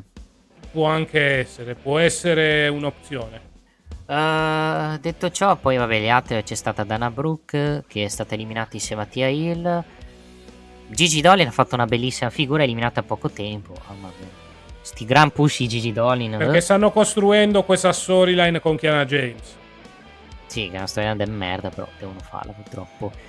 E no, di altre cose a Battle Royale la nascita dell'alleanza tra Blaine Davenport con uh, eh, Pattanton Pesley, perché hanno eliminato Rosan Perez praticamente. Esattamente. Quindi vedremo cosa succederà. Naturalmente Roxanne Perez in cerca di vendetta nei confronti di Blair Davenport che l'ha indebolita durante la faida valida per il titolo. Quindi Roxanne Perez che cercherà in ogni modo di vendicarsi della salitrice che l'ha attaccata nel posto più pericoloso del mondo, ovvero sia il parcheggio di NXT. Sì. Uh, e basta, questa è la puntata di listino. Una puntata comunque ricca sorprese con l'annuncio di Bromberg che vuole sfidare Seth Rollins, eh, i due debutti di free agent Mustafa Ali e Baron Corbin e una nuova sfidante, la, nu- la giovanissima TRL che sfiderà Tiffany Stratton, vedremo quando, perché comunque non si sa ancora quando si farà questo match. Esattamente, settimana prossima avremo Mustafa Ali, Tyler Bate e Wesley contro Schism, Joe Gessi, Jagger Reed e Rip Fowler, Baron Corbin contro Ilya Dragunov, l'Heritage Cup in palio Noam Dar e Nathan Fraser e Malik Blade contro Edris Enofe. Ricordiamo che NXT va in onda live su Discovery Plus nella notte tra martedì e mercoledì. La versione ita- in italiano viene pubblicata il mercoledì della settimana dopo e poi la trasmissione TV il sabato alle 12.30 su D-Max, canale 52 del digitale terrestre, 170 di Sky e 28 di TV Sat. Va bene, direi di passare allo show di Tony Khan perché c'è sempre annunci con Tony. Tra poco farà un annuncio anche in bagno, tra poco. Esattamente, tra l'altro questa è l'ultima settimana in cui tratteremo la AW come Dynamite Rampage, perché settimana prossima sarà già il momento di parlare di Collision. Quindi 20 secondi di pausa e poi andremo a parlare di All Elite Wrestling. Ragazzi, venite da Maiello! Oh c'è tutte le marche Châtelet Microcar Idacar Aixa Meta una vasta gamma di usato. I ricambi. Carrozzeria. Ricambi. Maiella suona pure la chitarra. Mamma mia, ragazzi! Una vasta gamma di usato, ragazzi! E rieccoci qua per parlare di All Elite Wrestling. Per l'ultima volta divideremo il segmento in Dynamite e Rampage perché settimana prossima sarà già il turno di Collision. E a proposito di Collision, c'è stato il 14 annuncio da parte di Tony Khan.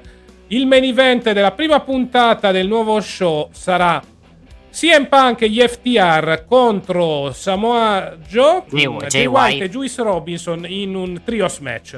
Sì, che mi ricorda il main event che fecero col primo show delle... Non so, non era Olina, era tipo un altro show che adesso non mi ricordo. Comunque, siamo lì, diciamo. Star Power, ragazzi. Star Power. eh, Vediamo, vediamo. Siccome hanno fatto sto six man perché non si fidano ancora delle condizioni ring di CM Punk, quindi gli hanno fatto fare un lavoro con poco sforzo. Perché un six man li faranno fare solo uno o due minuti se va bene, secondo me CM Punk.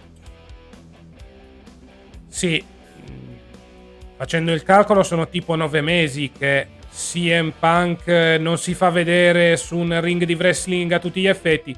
Dovrà togliere un po' di ruggine. Naturalmente lo hanno affiancato agli FTR in un six-man tag team match proprio per lasciarlo riprendere il feeling col quadrato in tutta calma e tranquillità. Poi bisogna vedere se va avanti, a- se inizierà questa faida con Samoa Joe, perché comunque c'è Samoa Joe in mezzo, questo match, eh, e chi lo sa, chi lo sa che non facciano sempre anche Samoa Joe per, per il post Forbidden Door, perché dalle notizie che si leggono la- il match di Forbidden Door di CM Punk è contro Kenta. Sì, si parla di un incontro tra CM Punk e contro Kenta, naturalmente, match che si scrive da solo, GTS contro GTS e poi dopo puoi costruire la faida con Samoa Joe, che anche quella si costruisce da sola in virtù della rivalità che i due hanno avuto in Ring of Honor e quindi puoi anche sfruttare i filmati di quella che tu consideri a tutti gli effetti la tua federazione di sviluppo. Sì. Importante che non mettono in mezzo il titolo televisivo Ring of Honor, anche perché non penso che CM Punk voglia andare in Ring of Honor. Cioè, magari lo farà una comparsata, ma non per vincere il titolo Ring of Honor TV. Sì, anche secondo me non. eh, Cioè, nel senso, farà una comparsata, però. Non eh, punterà al titolo televisivo Ring of Honor. Poi, per carità, potrebbero fare un match eh, con questa cintura in palio, però. La vedo un po' dura che Punk conquisti la cintura all'interno di questa faida. Sì, assolutamente sì. Eh, parlando, quindi ricordiamo ragazzi, la settimana prossima spezzetteremo un po' il podcast anche perché con Collision al sabato dovevo per forza registrare domenica. Esatto. Eh, parlando invece di Dynamite, show che si è aperto con Orange Cassidy, come sempre, contro Swerve Strickland. Match anche abbastanza bello, pieno di run-in, di interferenze, tra cui quella di Sting. Vittoria di Orange Cassidy che vince con, con roll up contro Swerve Strickland e si andrà credo molto ovviamente a un 6 man tra Cassidy contro Sting e Darby Allin contro la stable l'Embassy molto probabilmente Sì, esattamente. Pensavamo che finalmente sarebbe arrivato il cambio di titolo, così non è stato. Orange Cassidy ha mantenuto la cintura e continua questa faida al fianco di Sting e Darby Allin contro la Mogul Embassy. Vedremo tutto questo a cosa porterà. Devo andare a controllare una cosa. Orange Cassidy ha fatto un match contro Cage. mi sembra di sì non vorrei dire cazzate però controlliamo Sì, mh, più che altro voglio essere preciso, un match valido per il titolo international, perché se no ci siamo giocati anche quella. E lì bisogna capire chi potrebbe detronizzare Orange Cassidy. sì quello sì Comunque credo di sì, mi sa un mesetto fa, stavo controllando. Sarà stata Rampage penso Vado a controllare. Eh sì, no, addirittura lo avevano fatto a full gear nella Zero Hour.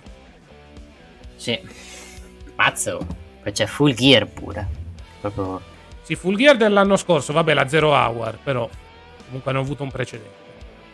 vabbè comunque ora Cassidy è un campione dominante cioè non perde un match praticamente Eh sì, ha battuto tutti. Bisogna capire chi potrà detronizzarlo. Non è che stanno aspettando Collision per eh, fargli perdere il titolo, cioè tipo nello show di Collision gli fanno fare una difesa titolata là, a parte che non sappiamo ancora Ma Sì. non credo nel primo collision, secondo me è più avanti. Mm. O magari uno sfidante della New Japan. Per, Per Forbidden Door sì, può essere un'ipotesi. Beh, in questo momento non saprei chi mandarlo per la New Japan contro il titolo internazionale. Vedremo nelle prossime settimane, anche io non saprei chi mandare della New Japan contro Cassidy. In generale non saprei chi mandare contro Cassidy per il titolo, perché li sta battendo tutti. Sì, una cosa che devono fare con Wardlow invece la stanno facendo con Cassidy. Che Sì. fa capire quanto è più importante il titolo internazionale che il titolo TBS di, di, di Wardlow. Più che altro perché Cassidy è molto molto over, quindi lo sfruttano fino all'osso. Sì, è molto over e anche è uno dei pupilli di Tony Khan, quindi uno che gioca Esatto. poco praticamente. E contando che il personaggio forse non potrebbe essere adatto per una run da titolo mondiale, gli stanno dando una run molto lunga da campione international. Sì. Parlando di match annunciati così senza, con un promo su Twitter, Brian Danielson sfida Kazushida Okada con Okada che accetta praticamente per Forbidden Door. Sfida che è stata lanciata durante l'ultimo evento della New Japan. Ho molto hype per questo incontro perché parliamo di due dei wrestler che negli ultimi vent'anni sono stati tra i migliori al mondo. Quindi non vedo l'ora delle botte da orbi che si daranno. Sì, è un potenziale match da 5 stelle questo se gli danno il giusto minutaggio a Ma Forbidden anche di più a mio avviso. Cioè, un dream match a tutti gli effetti. Sì, perché loro non si sono mai sfidati praticamente. Visto che Brian era in Ring of Honor, poi è stato in WWE e Okada era, non era ancora al top prima di diventare Sì, il caso Ciso, il caso Ciso Okada che conosciamo tutti. praticamente. esatto. Eh, l'altro match annunciato per Forbidden Door è Osprey contro Omega. Vabbè, quello era praticamente scontato che ci si facesse il rematch. Sì, il rematch a tutti gli effetti. Era abbastanza prevedibile tutto ciò. Mm. Passando invece al match che c'è stato, dove è stato al commento di Brian Dennison, Black Combat Club Battle Chaos in un six-man tag team match. eh, vittoria appartenente da parte Black Combat Club, termine di un match abbastanza puro violento praticamente tra, tra i due team. E poi vengono sfidati nei backstage poi da Young Bucks e Hangman Page per settimana prossima, anche questo in un trios match. Esattamente, quindi vedremo settimana prossima. Al momento il Blackpool Combat Club sta dominando la categoria trios a tutti gli effetti.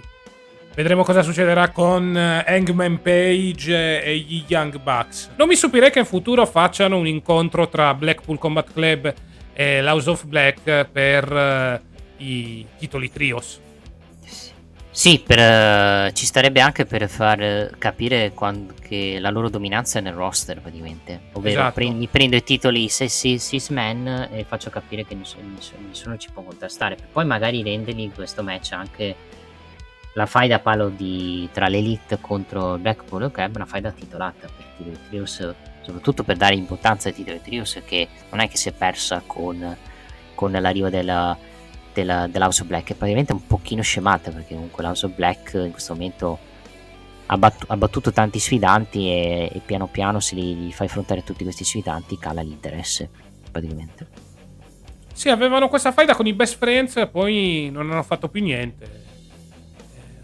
Hanno avuto l'incontro con gli acclaimed, però di vere e proprie storyline eh, non ne hanno più avute. Sono un attimo in naftalina da questo punto di vista. no, più che altro quella fight, il, il match con Best Friends l'hanno avuto ma l'hanno avuto a un a Dynamite che non se lo ricorda nessuno praticamente quel match Sì, Quindi- esatto.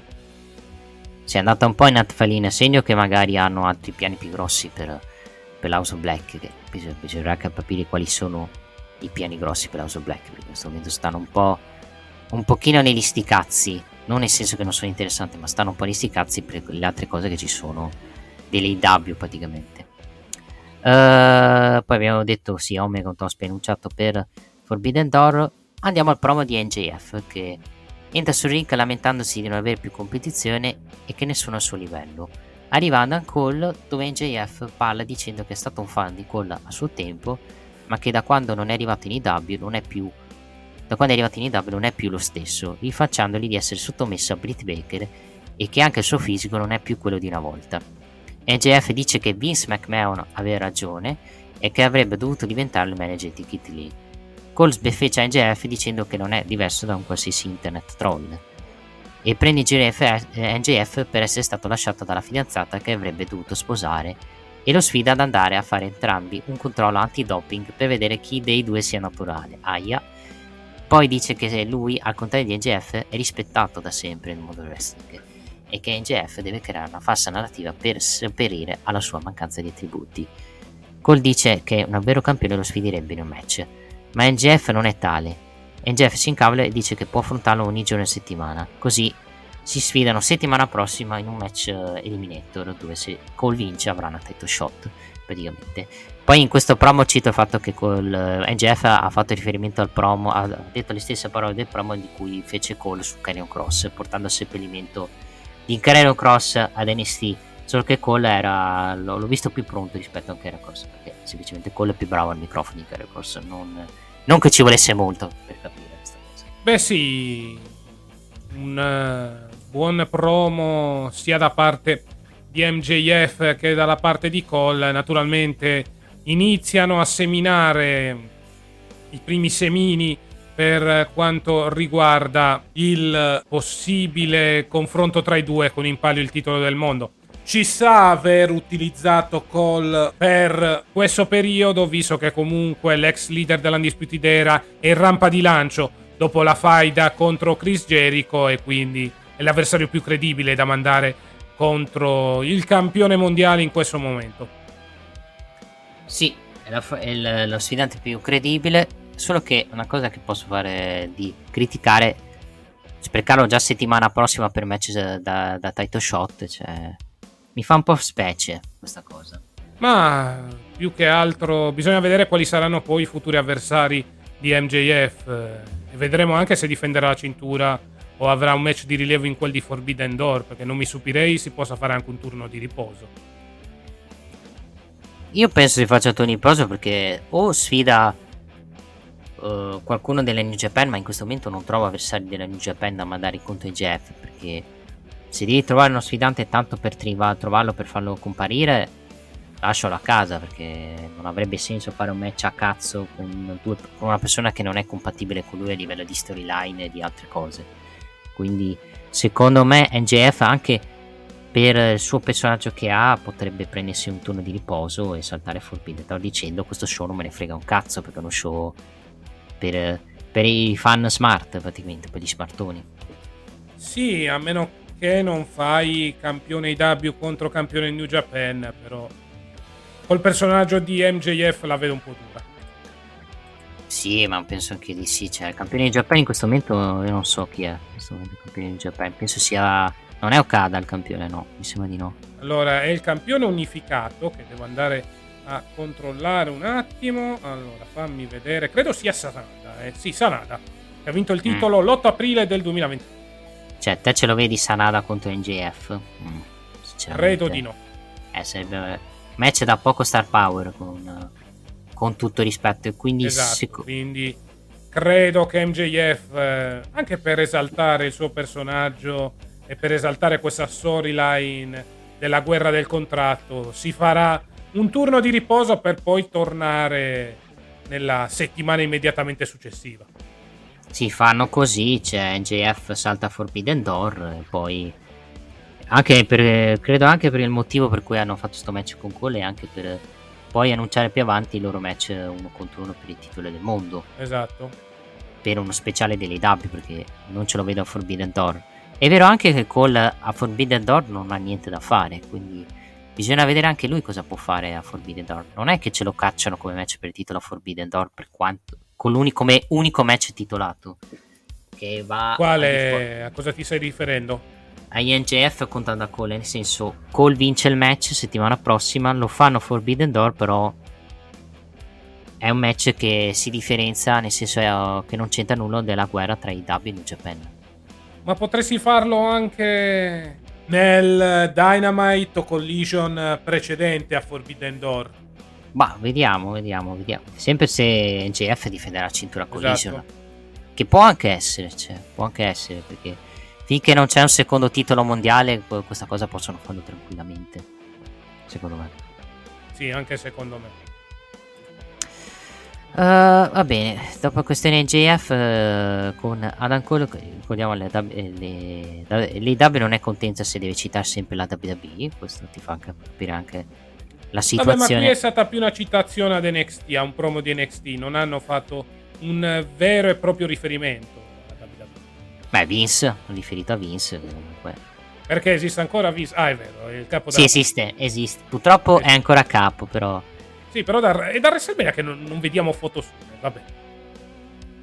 Vabbè, non, che ne senta la mano. E no, poi non gliene può, può stare assente quanto vuole, però tanto a dirigere la baracca ci pensa lui e modifica anche pezzi di roba. Bisogna dire che però questa settimana a giudicare dall'opinione trapelata nel backstage non ha fatto danni degni di sorta, anzi le sue idee sono state ben appoggiate dal triplo. Sì. Uh, gli, Hardys e Isaac Cassidy sono al backstage con Mattardi che dice che, gra- che ha grandi programmi per il Tampage. Lui non vuole mattarlo come Page ha fatto con lui, ma vuole trasformarlo in un uomo migliore. E già lo, lo vedremo a Rampage dove poi li ha costretto a fare sì. usare l'asset degli Hardy Boys. Comunque, Jungle Boy eh, e Hook battono la fazione di Gab- Gobenabe in un test tornato del match. Un altro esempio di chi non ha un cazzo da fare, di chi non hanno piani praticamente per, per una stable, uh, stable che doveva essere di Andrade che col fatto che Andrade ha litigato con Tony Khan e soprattutto che si è infortunato diciamo che ci è andato di mezzo un po', ci sta andando di mezzo la stable uh, capagiona- uh, che ha a capo praticamente Rush. Rush. Rush. Sì. Io dico solo una cosa, attenti ad Andrade, perché se già ha fatto casini nelle settimane precedenti per via di una sua assenza durante Dynamite, non stupitevi che combina una delle sue a Collision per poi tornare in WWE dalla ma secondo me lui sta. I suoi infortuni è finto, secondo me. Secondo me lui vuole tornarsene in WWE. E quindi sta usando queste scuse per eh, fare. Appunto per, per quello, attenti ad Andrade a Collision, perché può succedere di tutto. Potrebbe persino sfruttare per cercare di andarsene. Quindi preparatevi. Eh, però non è CM Punk. Ah, non è CM Punk. Okay. Ma è non Punk... è CM Punk, però. No. Pur di tornare dalla moglie si potrebbe inventare la qualunque. Che poi ne parliamo della moglie che io dico sinceramente ha rotto il cazzo, sinceramente di sto editoni a cazzo di, di Charlotte per il titolo. Comunque, uh, vittoria di Hook e Jungle Boy, uh, vediamo cosa faranno, vincono in maniera pulita. Bah, sinceramente mi sembra che i due non hanno, in questo momento non abbiano piani per i due, nel senso che sono in stand by in attesa di piani importanti, soprattutto. Sì, Jungle Boy ha avuto questa faida per il titolo mondiale, adesso dovranno inventarsi qualcosa. Li tengono assieme in coppia, evidentemente potrebbero andare in futuro per i titoli di coppia arrivati a questo punto. Eh, non, non vedo altre alternative sinceramente, perché sennò veramente stanno nei sticazzi in generale i due. Uh, poi annuncio del, del match trios di CM Punk, vabbè abbiamo già detto. Takeshita batte uno squash Demon Ace con poi Callis che ovviamente cerca di pa- viene insultato dal pubblico e promette a Callis che ancora una volta di fare fuori l'elite prendersela con Kenny Omega questo è il senso del promo praticamente. Che ci sia molto da dire praticamente. Finché non torna Omega diciamo che saranno così i segmenti di Callis e Takeshita. Esatto. Vedremo. Comunque parliamoci chiaro. Takeshita e Don Callis, specialmente Don Callis, molto over da heel, visto che vengono fischiati che è un piacere. Sì, sono i più diciamo sono i personaggi più odiati dell'AW praticamente. Esatto. Christian Cage e Lucesarus chiaramente frustrati per la sconfitta di Double Notting menano praticamente Brock Anderson praticamente con Brock Anderson che viene pestato a morte dopo che per colpa di Ann Anderson Christian non ha vinto il titolo secondo lui praticamente quindi Vediamo quello che succederà. Penso che si arriverà a un altro match eh, con difese tirate di Wardlow contro ovviamente Luciasaurus, visto che ha pestato Brock Anderson, che è il figlio di Arn Anderson, praticamente. Esattamente, uh, quindi continua questa faida dove al momento i protagonisti sembrano essere di più Arn Anderson e Luciasaurus piuttosto che Wardlow e Cage. Sì, per portare che non poi adesso non combatta uno contro uno. già. Ma non credo. Cioè, se, lo vuoi proprio far combattere, però fai uno street fighter. Così almeno c'hai anche l'overbooking per aiutare un povero Criso che ormai ha la sua età per salire ring. Sì, ha praticamente 60 anni. Cioè, adesso Esatto. ormai non c'ha più l'età. Eh, parlando di Chris Tender, che è una fighting champion, batte Anna Jay. Chris Tender con ancora dal, dal monitor una certa Ty Valkyrie che sta continuando a rosicare per il fatto che Chris Tender continua a mantenere la cintura e soprattutto ha fatto lavoro di quello che non ha fatto lei come sfidante di Jade Cargill. Infatti molto probabilmente ci sarà lo scontro tra le due. Stiamo andando in quella direzione. Sì, penso si stiano andando in questa direzione. Più che altro il momento di Christian Tender dopo la vittoria del titolo, è- non dico che è scemato, è... siamo tornati stabili con lei.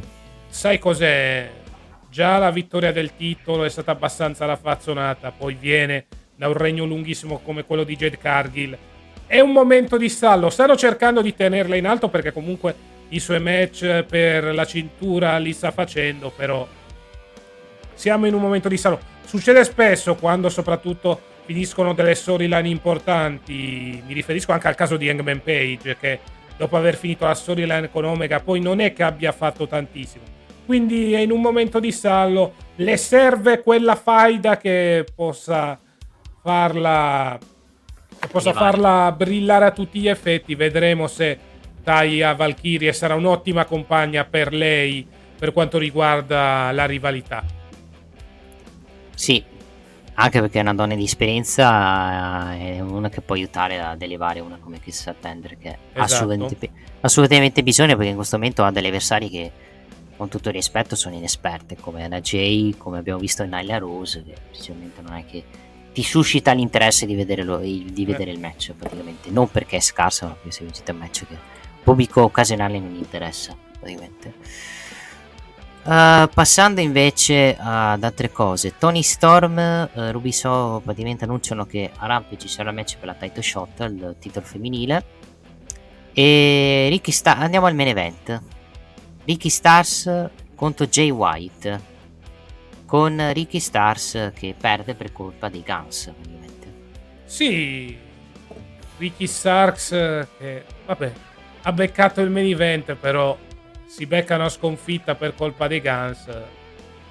Starks, eh, ripetiamo ancora una volta, dopo la faida contro Jericho è entrato in un limbo, ha avuto questa rivalità con Jay White, adesso avrà la rivalità con i Guns. segno che veramente in una posizione non facile Ricky Starks, un po' dispiace perché comunque fino a qualche tempo fa era over col pubblico e la faida con Jericho poteva un attimo innalzarlo. Invece lo ha addirittura retrocesso di qualche posizione perché adesso si trova addirittura a fare faida con i Guns. Per quanto riguarda Jay White e Just Robinson, eh, avranno il loro appuntamento tra una settimana nel primo main event eh, di Collino. Vedremo cosa combineranno.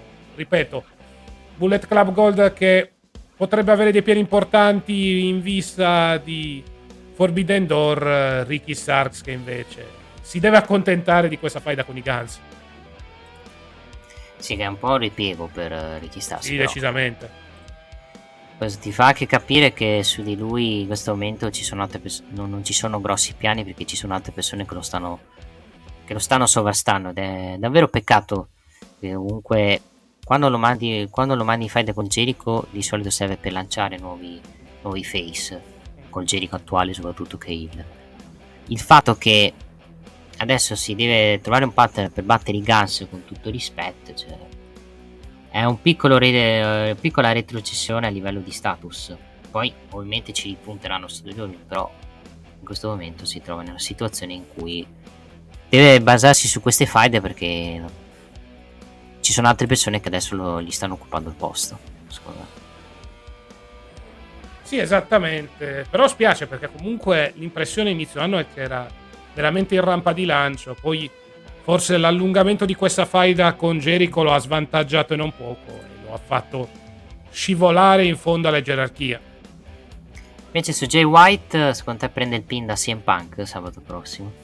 O se lo prende magari Joe. Secondo me è più sacrificabile Juice Robinson da questo punto di vista. Quindi ti dico, secondo me sarà lui a prendere il pin. Poi vedremo se ci sarà quantomeno un accenno di storia col Bullet Club in vista di Forbidden Door.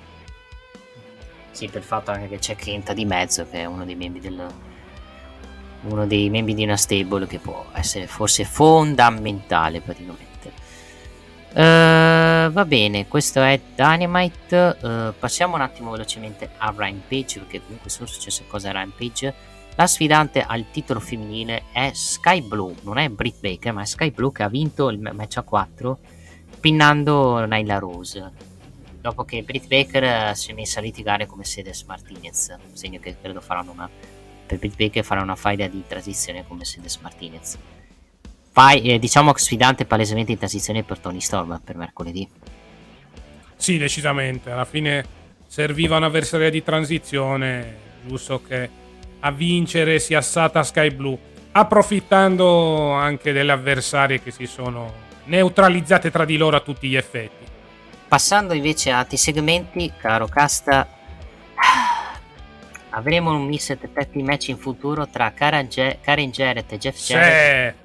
Contro, no, anzi, un trios match dove ci avremo sarà Mark Briscoe, Aubrey Edwards e Papa Briscoe.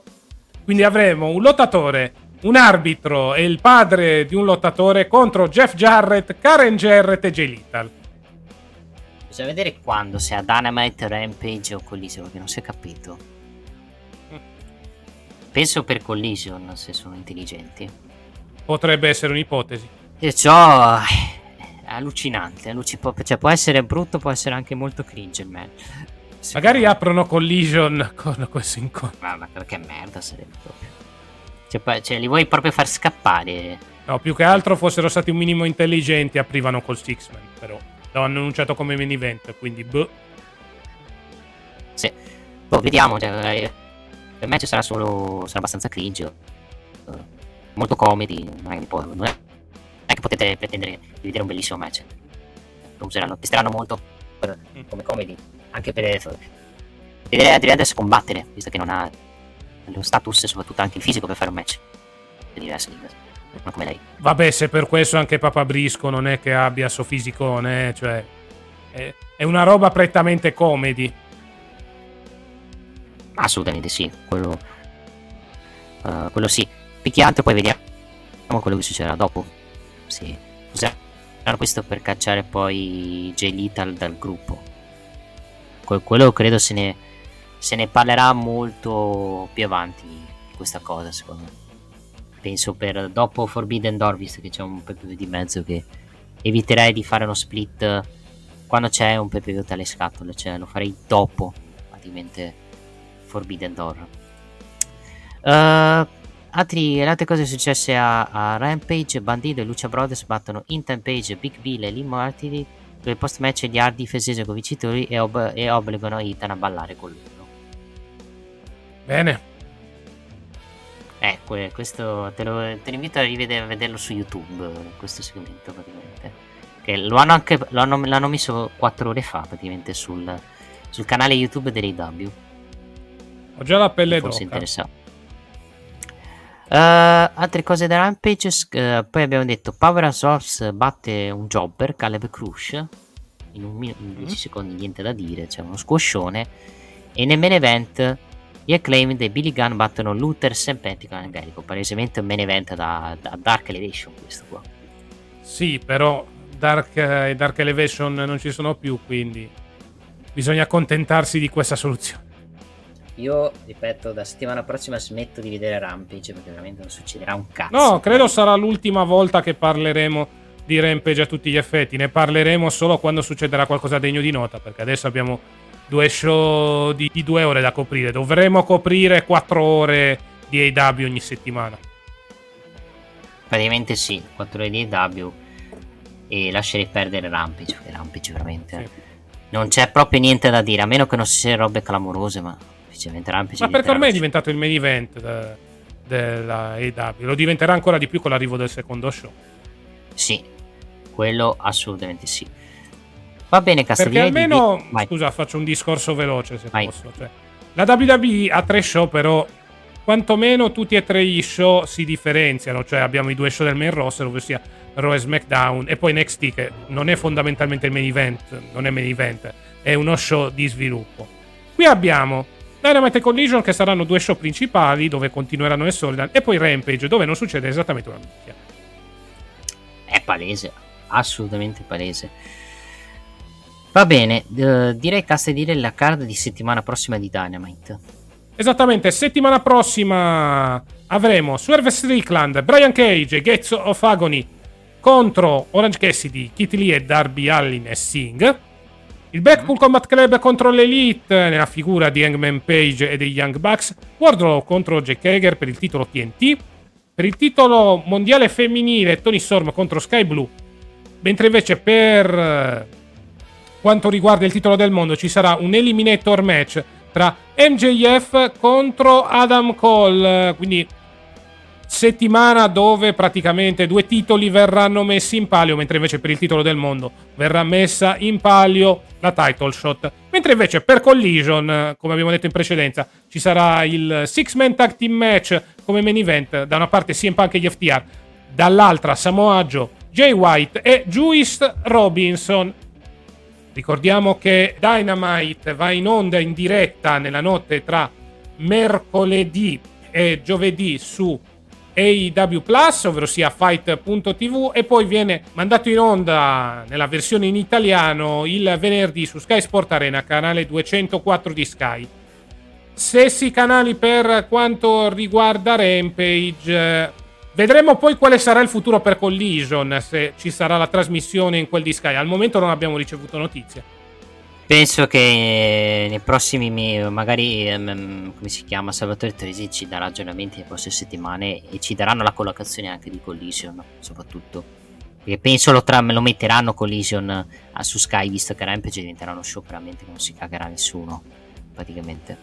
Esattamente, quindi non mi stupirei nei prossimi giorni arrivassero novità riguardo la trasmissione di Collision qui in Italia. Va bene, Cast, direi di chiudere qua col capitolo AW. E allora chiudiamo qui col capitolo AW per l'ultima volta con Dynamite Rampage. Da settimana prossima cercheremo di organizzarci perché partirà Collision. Capirete bene la futura impostazione del podcast a partire da settimana prossima. Adesso però è il momento di prenderci 20 secondi di pausa e di poi tornare qui per parlare di quanto accaduto nell'ultimo show, ovvero sia Friday Night SmackDown.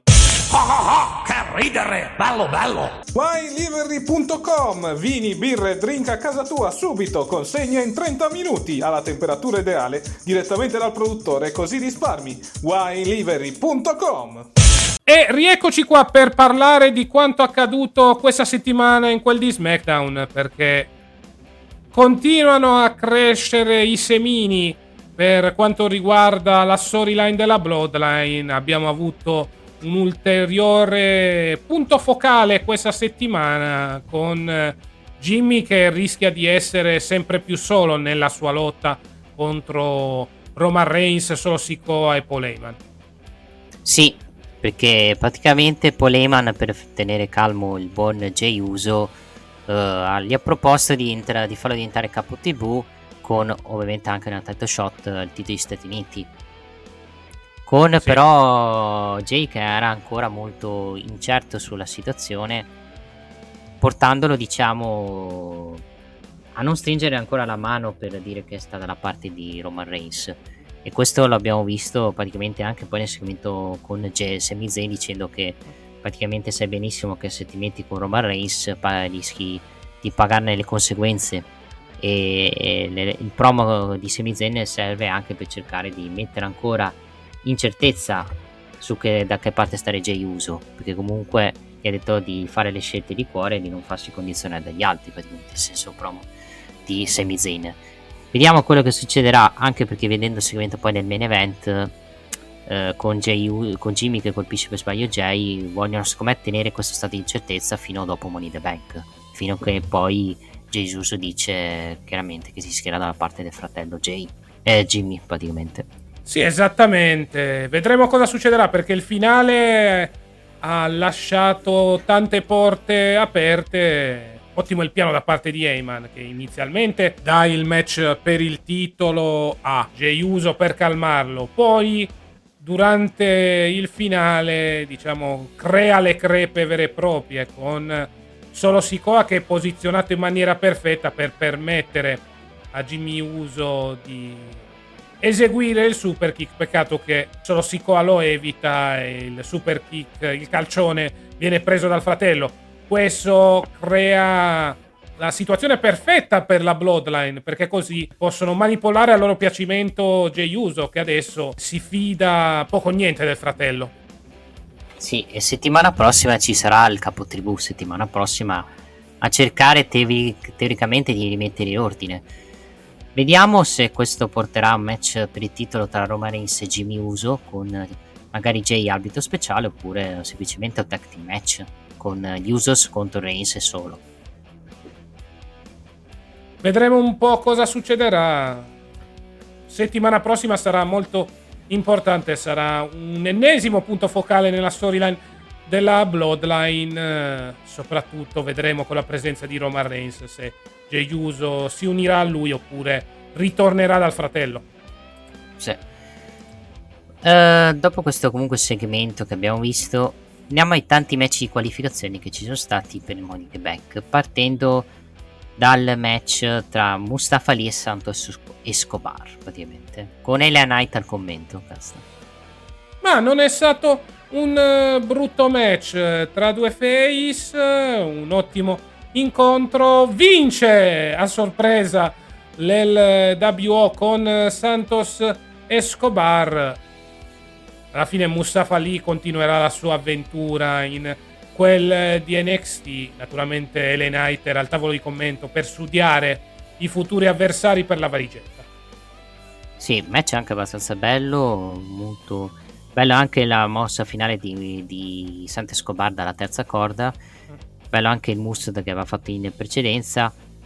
Vittoria di Santo Escobar che in piano, in, è in fase di push, piccolo push, dopo diciamo le, le faida lunga col Judgment Day, diciamo che l'NWO praticamente piano piano sta ottenendo risultati positivi, ovviamente, però ma deve, per ottenere ancora risultati positivi manca i titoli, quindi vediamo se uno tra Zelina o Santos porterà a casa la valigetta. Vedremo cosa succederà, anche perché l'LW ha bisogno di una scossa a tutti gli effetti. Adesso stanno arrivando queste vittorie, però devono arrivare le vittorie importanti a tutti gli effetti. Sì, anche perché nei due Money the Bank uno sembra favorito Ellen Knight, l'altro l'altro è più incerto, quello femminile, sinceramente. Sì.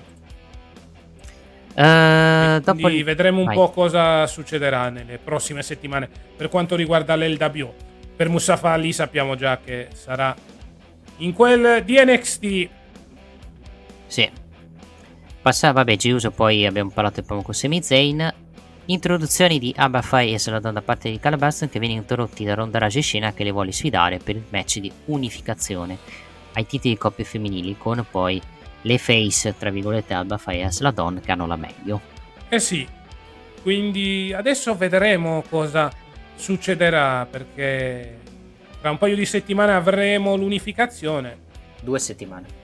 Tra due settimane per la precisione. Finalmente si sta un po' risolvendo la situazione della divisione femminile che nelle, nelle ultime settimane è stata abbastanza raffazzonata. Alla fine secondo me è stata anche la scelta più giusta tenere solo un set di titoli femminili di coppia perché in quel di NXT ormai le coppie sono andate tutte a farsi benedire almeno avremo questi titoli che viaggeranno per tutti i roster, NXT compreso nel caso.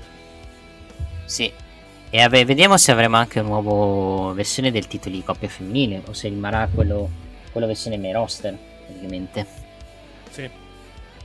Perché ah, io non escludo addirittura che cambiano anche lì la cintura, il nuovo format della cintura.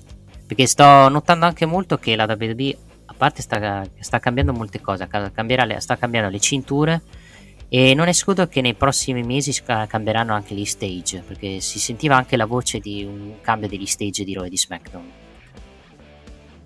Speriamo, così almeno non siamo ogni settimana a lamentarci. Sì.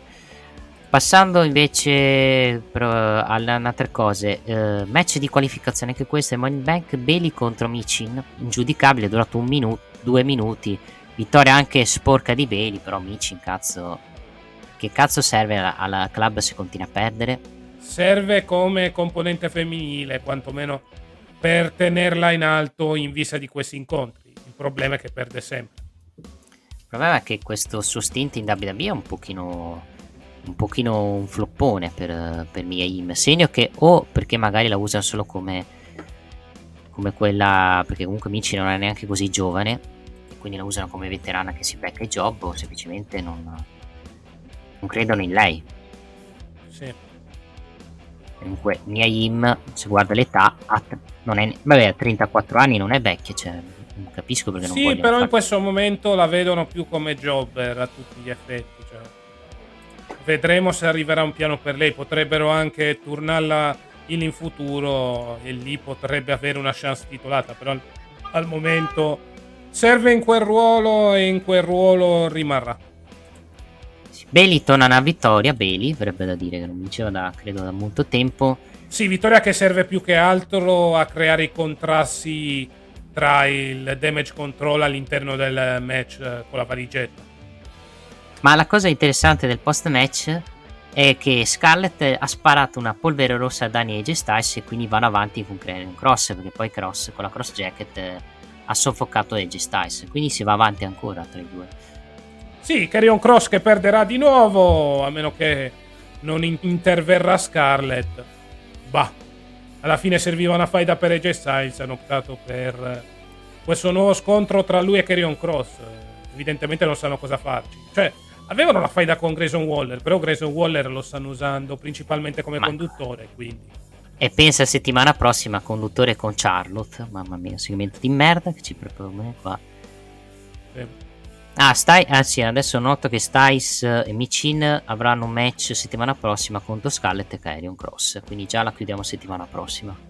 Poi vediamo chi vincerà, sinceramente non penso vincono Carrion Cross e Scarlett. Anche perché Scarlett non è che mi dà senso di sicurezza sul ring però vediamo quello, quello che succederà. Poi nei backstage Bianca Belair si lamenta del fatto che non possa andare a rompere le palle ad Asuka nel, nella, nella, cerimonia di, del nuovo cambio di titolo. Questo, io avevo già capito che qualcuno sarebbe andato a interrompere Asuka, che non era Bianca. E c'avevo ragione perché è Charlotte Flair. Per la tua gioia è Charlotte Flair. E poi, come direbbe poi Alan, c'è l'Andrea Moda e poi c'è Charlotte che deve ogni volta, ogni volta fare un ritorno per avere una tetto shot al titolo e vincere. Cioè, sta diventando abbastanza una rompiscatole Charlotte con questo... Con come, la, per come la stanno proponendo. È un po' come la Brock Lesnar della visione femminile. Se non la mandi per la cintura, non fa un cazzo. Si lamenta e rompe eh le sì. palle. Questo, questo, è il problema. E non possono fare nulla perché sennò Charlotte ha coraggio di chiedere di andarsene via e andare da suo marito in IW. Praticamente continua questa situazione dove Charlotte deve superare i regni titolati del padre, quindi l'hanno messa contro Asuka. E poi alla fine parliamoci chiaro, vero che Charlotte ha rotto le balle, ma eh, contro chi mandavi Asuka? Un altro match con la Belair? Sì, si parlava di un altro match con la Belair, però ma io non lo so, non so, io penso che dopo questa cosa, fra tre settimane, visto che il match è fra tre settimane, a Londra SmackDown, Charlotte vinca il titolo e poi facciano un match a SummerSlam tra Charlotte e Bianca con io non escludo addirittura che Bianca gira il vedendo anche il comportamento che ha avuto nel backstage con Adam Pierce praticamente. Cioè piano piano stanno facendo i semini per girare la heel solo che, che c'è un problema Charlotte Face non funziona un cazzo quello è il problema quindi vedremo. Più che altro devi tenere alta Bianca Belair senza il titolo, contando che adesso la situazione titolata sarà occupata da Asuka e Charlotte. L'unica opzione sarebbe quella di turnarla Hill per poi fare una faida con la Queen. Sì, credo che si andrà così. Asuka, Charlotte, Charlotte vince il titolo a Londra, Charlotte Bianca per il titolo a SummerSlam, Bianca rivince il titolo. Credo ma è già palese che vanno su questa strada anche perché Charlotte ormai appare come una part-timer in WWE. Perché comunque lei ha, esatto. ha i suoi n- numero di date praticamente da quando è tornata in WWE. Uh, vediamo, cioè, comunque il titolo femminile finalmente l'hanno cambiato così non, non, ci sarà sempre quel problema dello scambio delle cinture perché uno si chiama Raw, un altro si chiama SmackDown. Finalmente direi anche. Esatto, vedremo cosa succederà. Al momento il titolo si chiama WWE Women's Championship, a questo punto l'altro potrebbe chiamarsi Women's World Championship. Sì, probabilmente World, Women's World Championship. Esattamente. Anche perché eh. con Sassuolo dei roster di appartenenza hanno fatto più danni della grandi, con scambi di cinture abbastanza discutibili. Quindi credo che questa sia stata la scelta più giusta. Anche una scelta ordinata da Triple H per tagliare i ponti col passato ed entrare in una nuova era. Sì. Passando dopo questo segmento, passiamo poi a un altro match di qualificazione. Stavolta Butch contro Baron Corbin, dove però a bordo ring c'erano Carmelo Ace e Trick Williams che hanno distratto Baron Corbin con poi Butch che vince di roll up. Praticamente. Sono molto contento dell'opportunità data a Butch. Evidentemente stanno preparando il terreno per il ritorno a tutti gli effetti di Pete Dunne.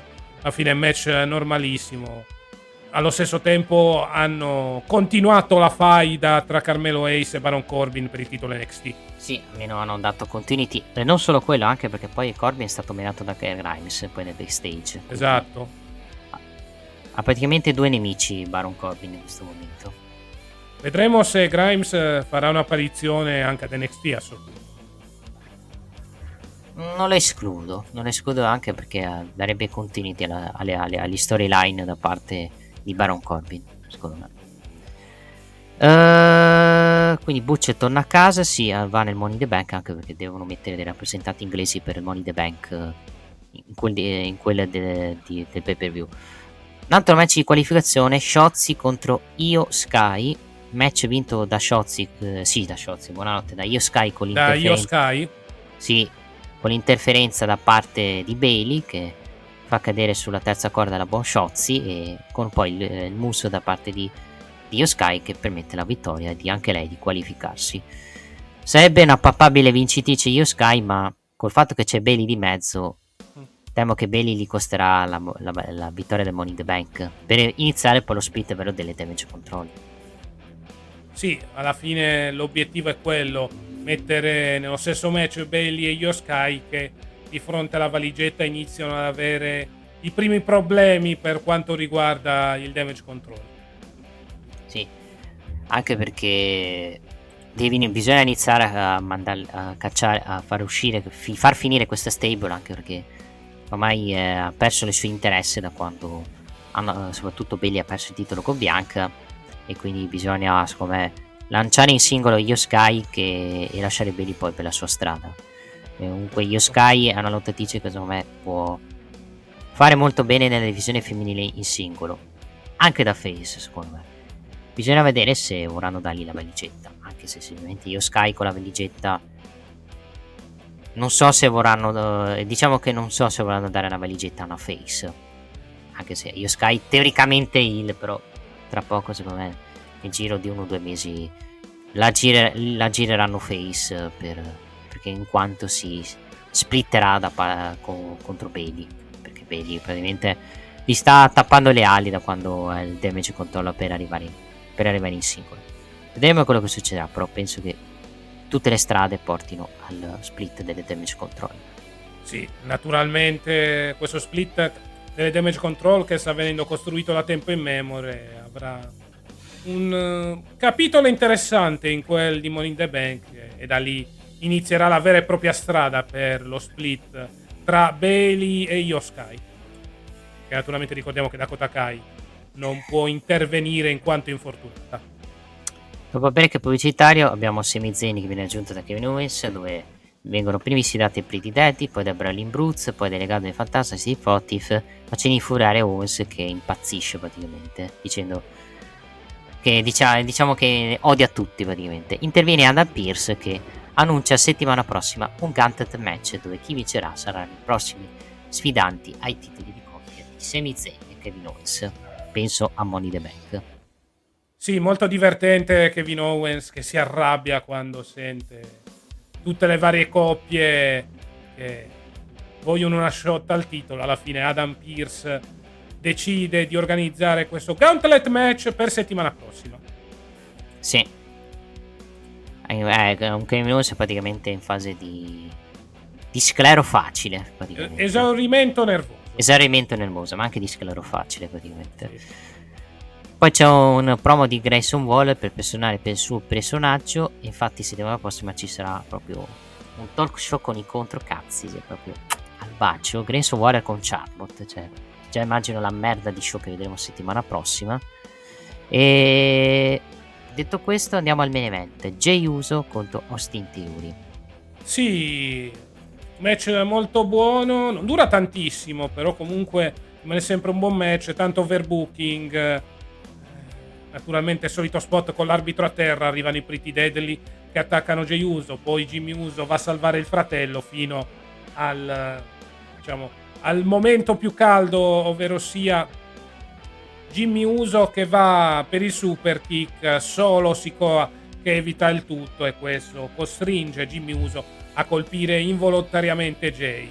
Questo permette ad Austin Theory di mantenere la cintura e la puntata di SmackDown si finisce con un Jay che non vuole stare da nessuna delle due parti, né dalla parte di Jimmy che gli è costato l'incontro e il titolo degli Stati Uniti, né dalla parte della Bloodline. Mentre nel frattempo c'è il ghigno da parte di Paul Heyman eh, che afferma al telefono attraverso, credo, il sintetizzatore vocale di chiamare Roman Reigns. Quindi vedremo cosa succederà settimana prossima. Sì, ovviamente settimana prossima gli dirà che parte stai, vuoi stare dalla parte mia o dalla parte tua, lì ci sarà forse al lancio di sfida per Money the Bank, molto, Esatto. molto probabilmente. Austin Theory mantiene la cintura, ragazzi, e per Jay per colpa dell'interferenza prima dei Pretty Deadly e poi, dei, poi di solo Sikoa, con poi Jay, Jimmy Uso che colpisce Jay per sbaglio. Vediamo cosa succederà. Penso che faranno gli Usos contro Deadly magari per una puntata di SmackDown con magari l'arrivo poi di Sikoa e compagni per farli perdere e poi si va al, al match per, tra Roman Reigns e Jimmy per, per Money the Bank. Sì. Ved- Vedremo, vedremo quello che succederà. Detto ciò, settimana prossima avremo. Dobbiamo avere. Dobbiamo avere i primi match de- della carta di Money Bank. Perché a parte i due Money the Bank e l'Eder match, non abbiamo i match singoli al momento. Vedremo come si riempirà la carta. Diciamo che settimana prossima dovrebbe completarsi la rosa dei contendenti per le valigette e quindi di conseguenza nelle prossime settimane si potranno costruire con calma le altre faide. Sì. Eh, detto ciò, puntata di SmackDown uh, secondo me buona, sufficiente. A parte il ritorno di Charlotte, una buona puntata. sì, con un bel- gran bel sviluppo di storia e un ritmo così e così, cioè neanche, neanche brutto, praticamente. Anche del buon lottato. E vediamo adesso quello che succederà. Abbiamo già casta la carta per le prossime tre settimane di SmackDown anche. Esattamente, settimana prossima il gauntlet eh, per eh, la title shot ai titoli tag team, l'LWO contro i Pretty Deadly, contro i Brawling Brutes, contro l'OC, contro gli Street Profits, Micine e G Styles contro Scarlett e Carrion Cross, il Grayson Waller Effect con ospite speciale Charlotte Flair e il ritorno di Roman Reigns. Tra due settimane invece avremo l'unificazione per i titoli di coppia femminili, quindi Ronda Rousey e Shayna Baszler andranno contro le campionesse di coppia femminili di NXT, Aisladone e Alba Fire, per l'unificazione delle cinture e tra tre settimane avremo Charlotte Flair contro Asuka in un match valido per il nuovo WWE Women's Championship. Ricordiamo anche i match di Money in the Bank, ovvero sia Ricochet contro Shinsuke Nakamura, contro LA Knight, contro Santos Escobar, contro Butch, contro il vincente tra Riddle e Damien Priest eh, nel Money in the Bank ladder match maschile. Zelina Vega contro Becky Lynch, contro Zoe Stark, contro Bailey, contro Io Sky, contro un- un'avversaria che bisogna ancora determinare per quanto riguarda il Money in the Bank femminile. Sì, ricordiamo che Asuka Poi- contro Charlotte sarà in Inghilterra. Esattamente. Ricordiamo anche che SmackDown è live su Discovery Plus nella notte tra giovedì e venerdì. La versione in italiano viene uploadata il martedì su Discovery Plus e poi l'appuntamento in TV il martedì alle 23.15 su D-Max, canale 52 del digitale terrestre, 170 di Sky e 28 di TV Sat, naturalmente col commento di Luca Franchini e Michele Posa, che salutiamo.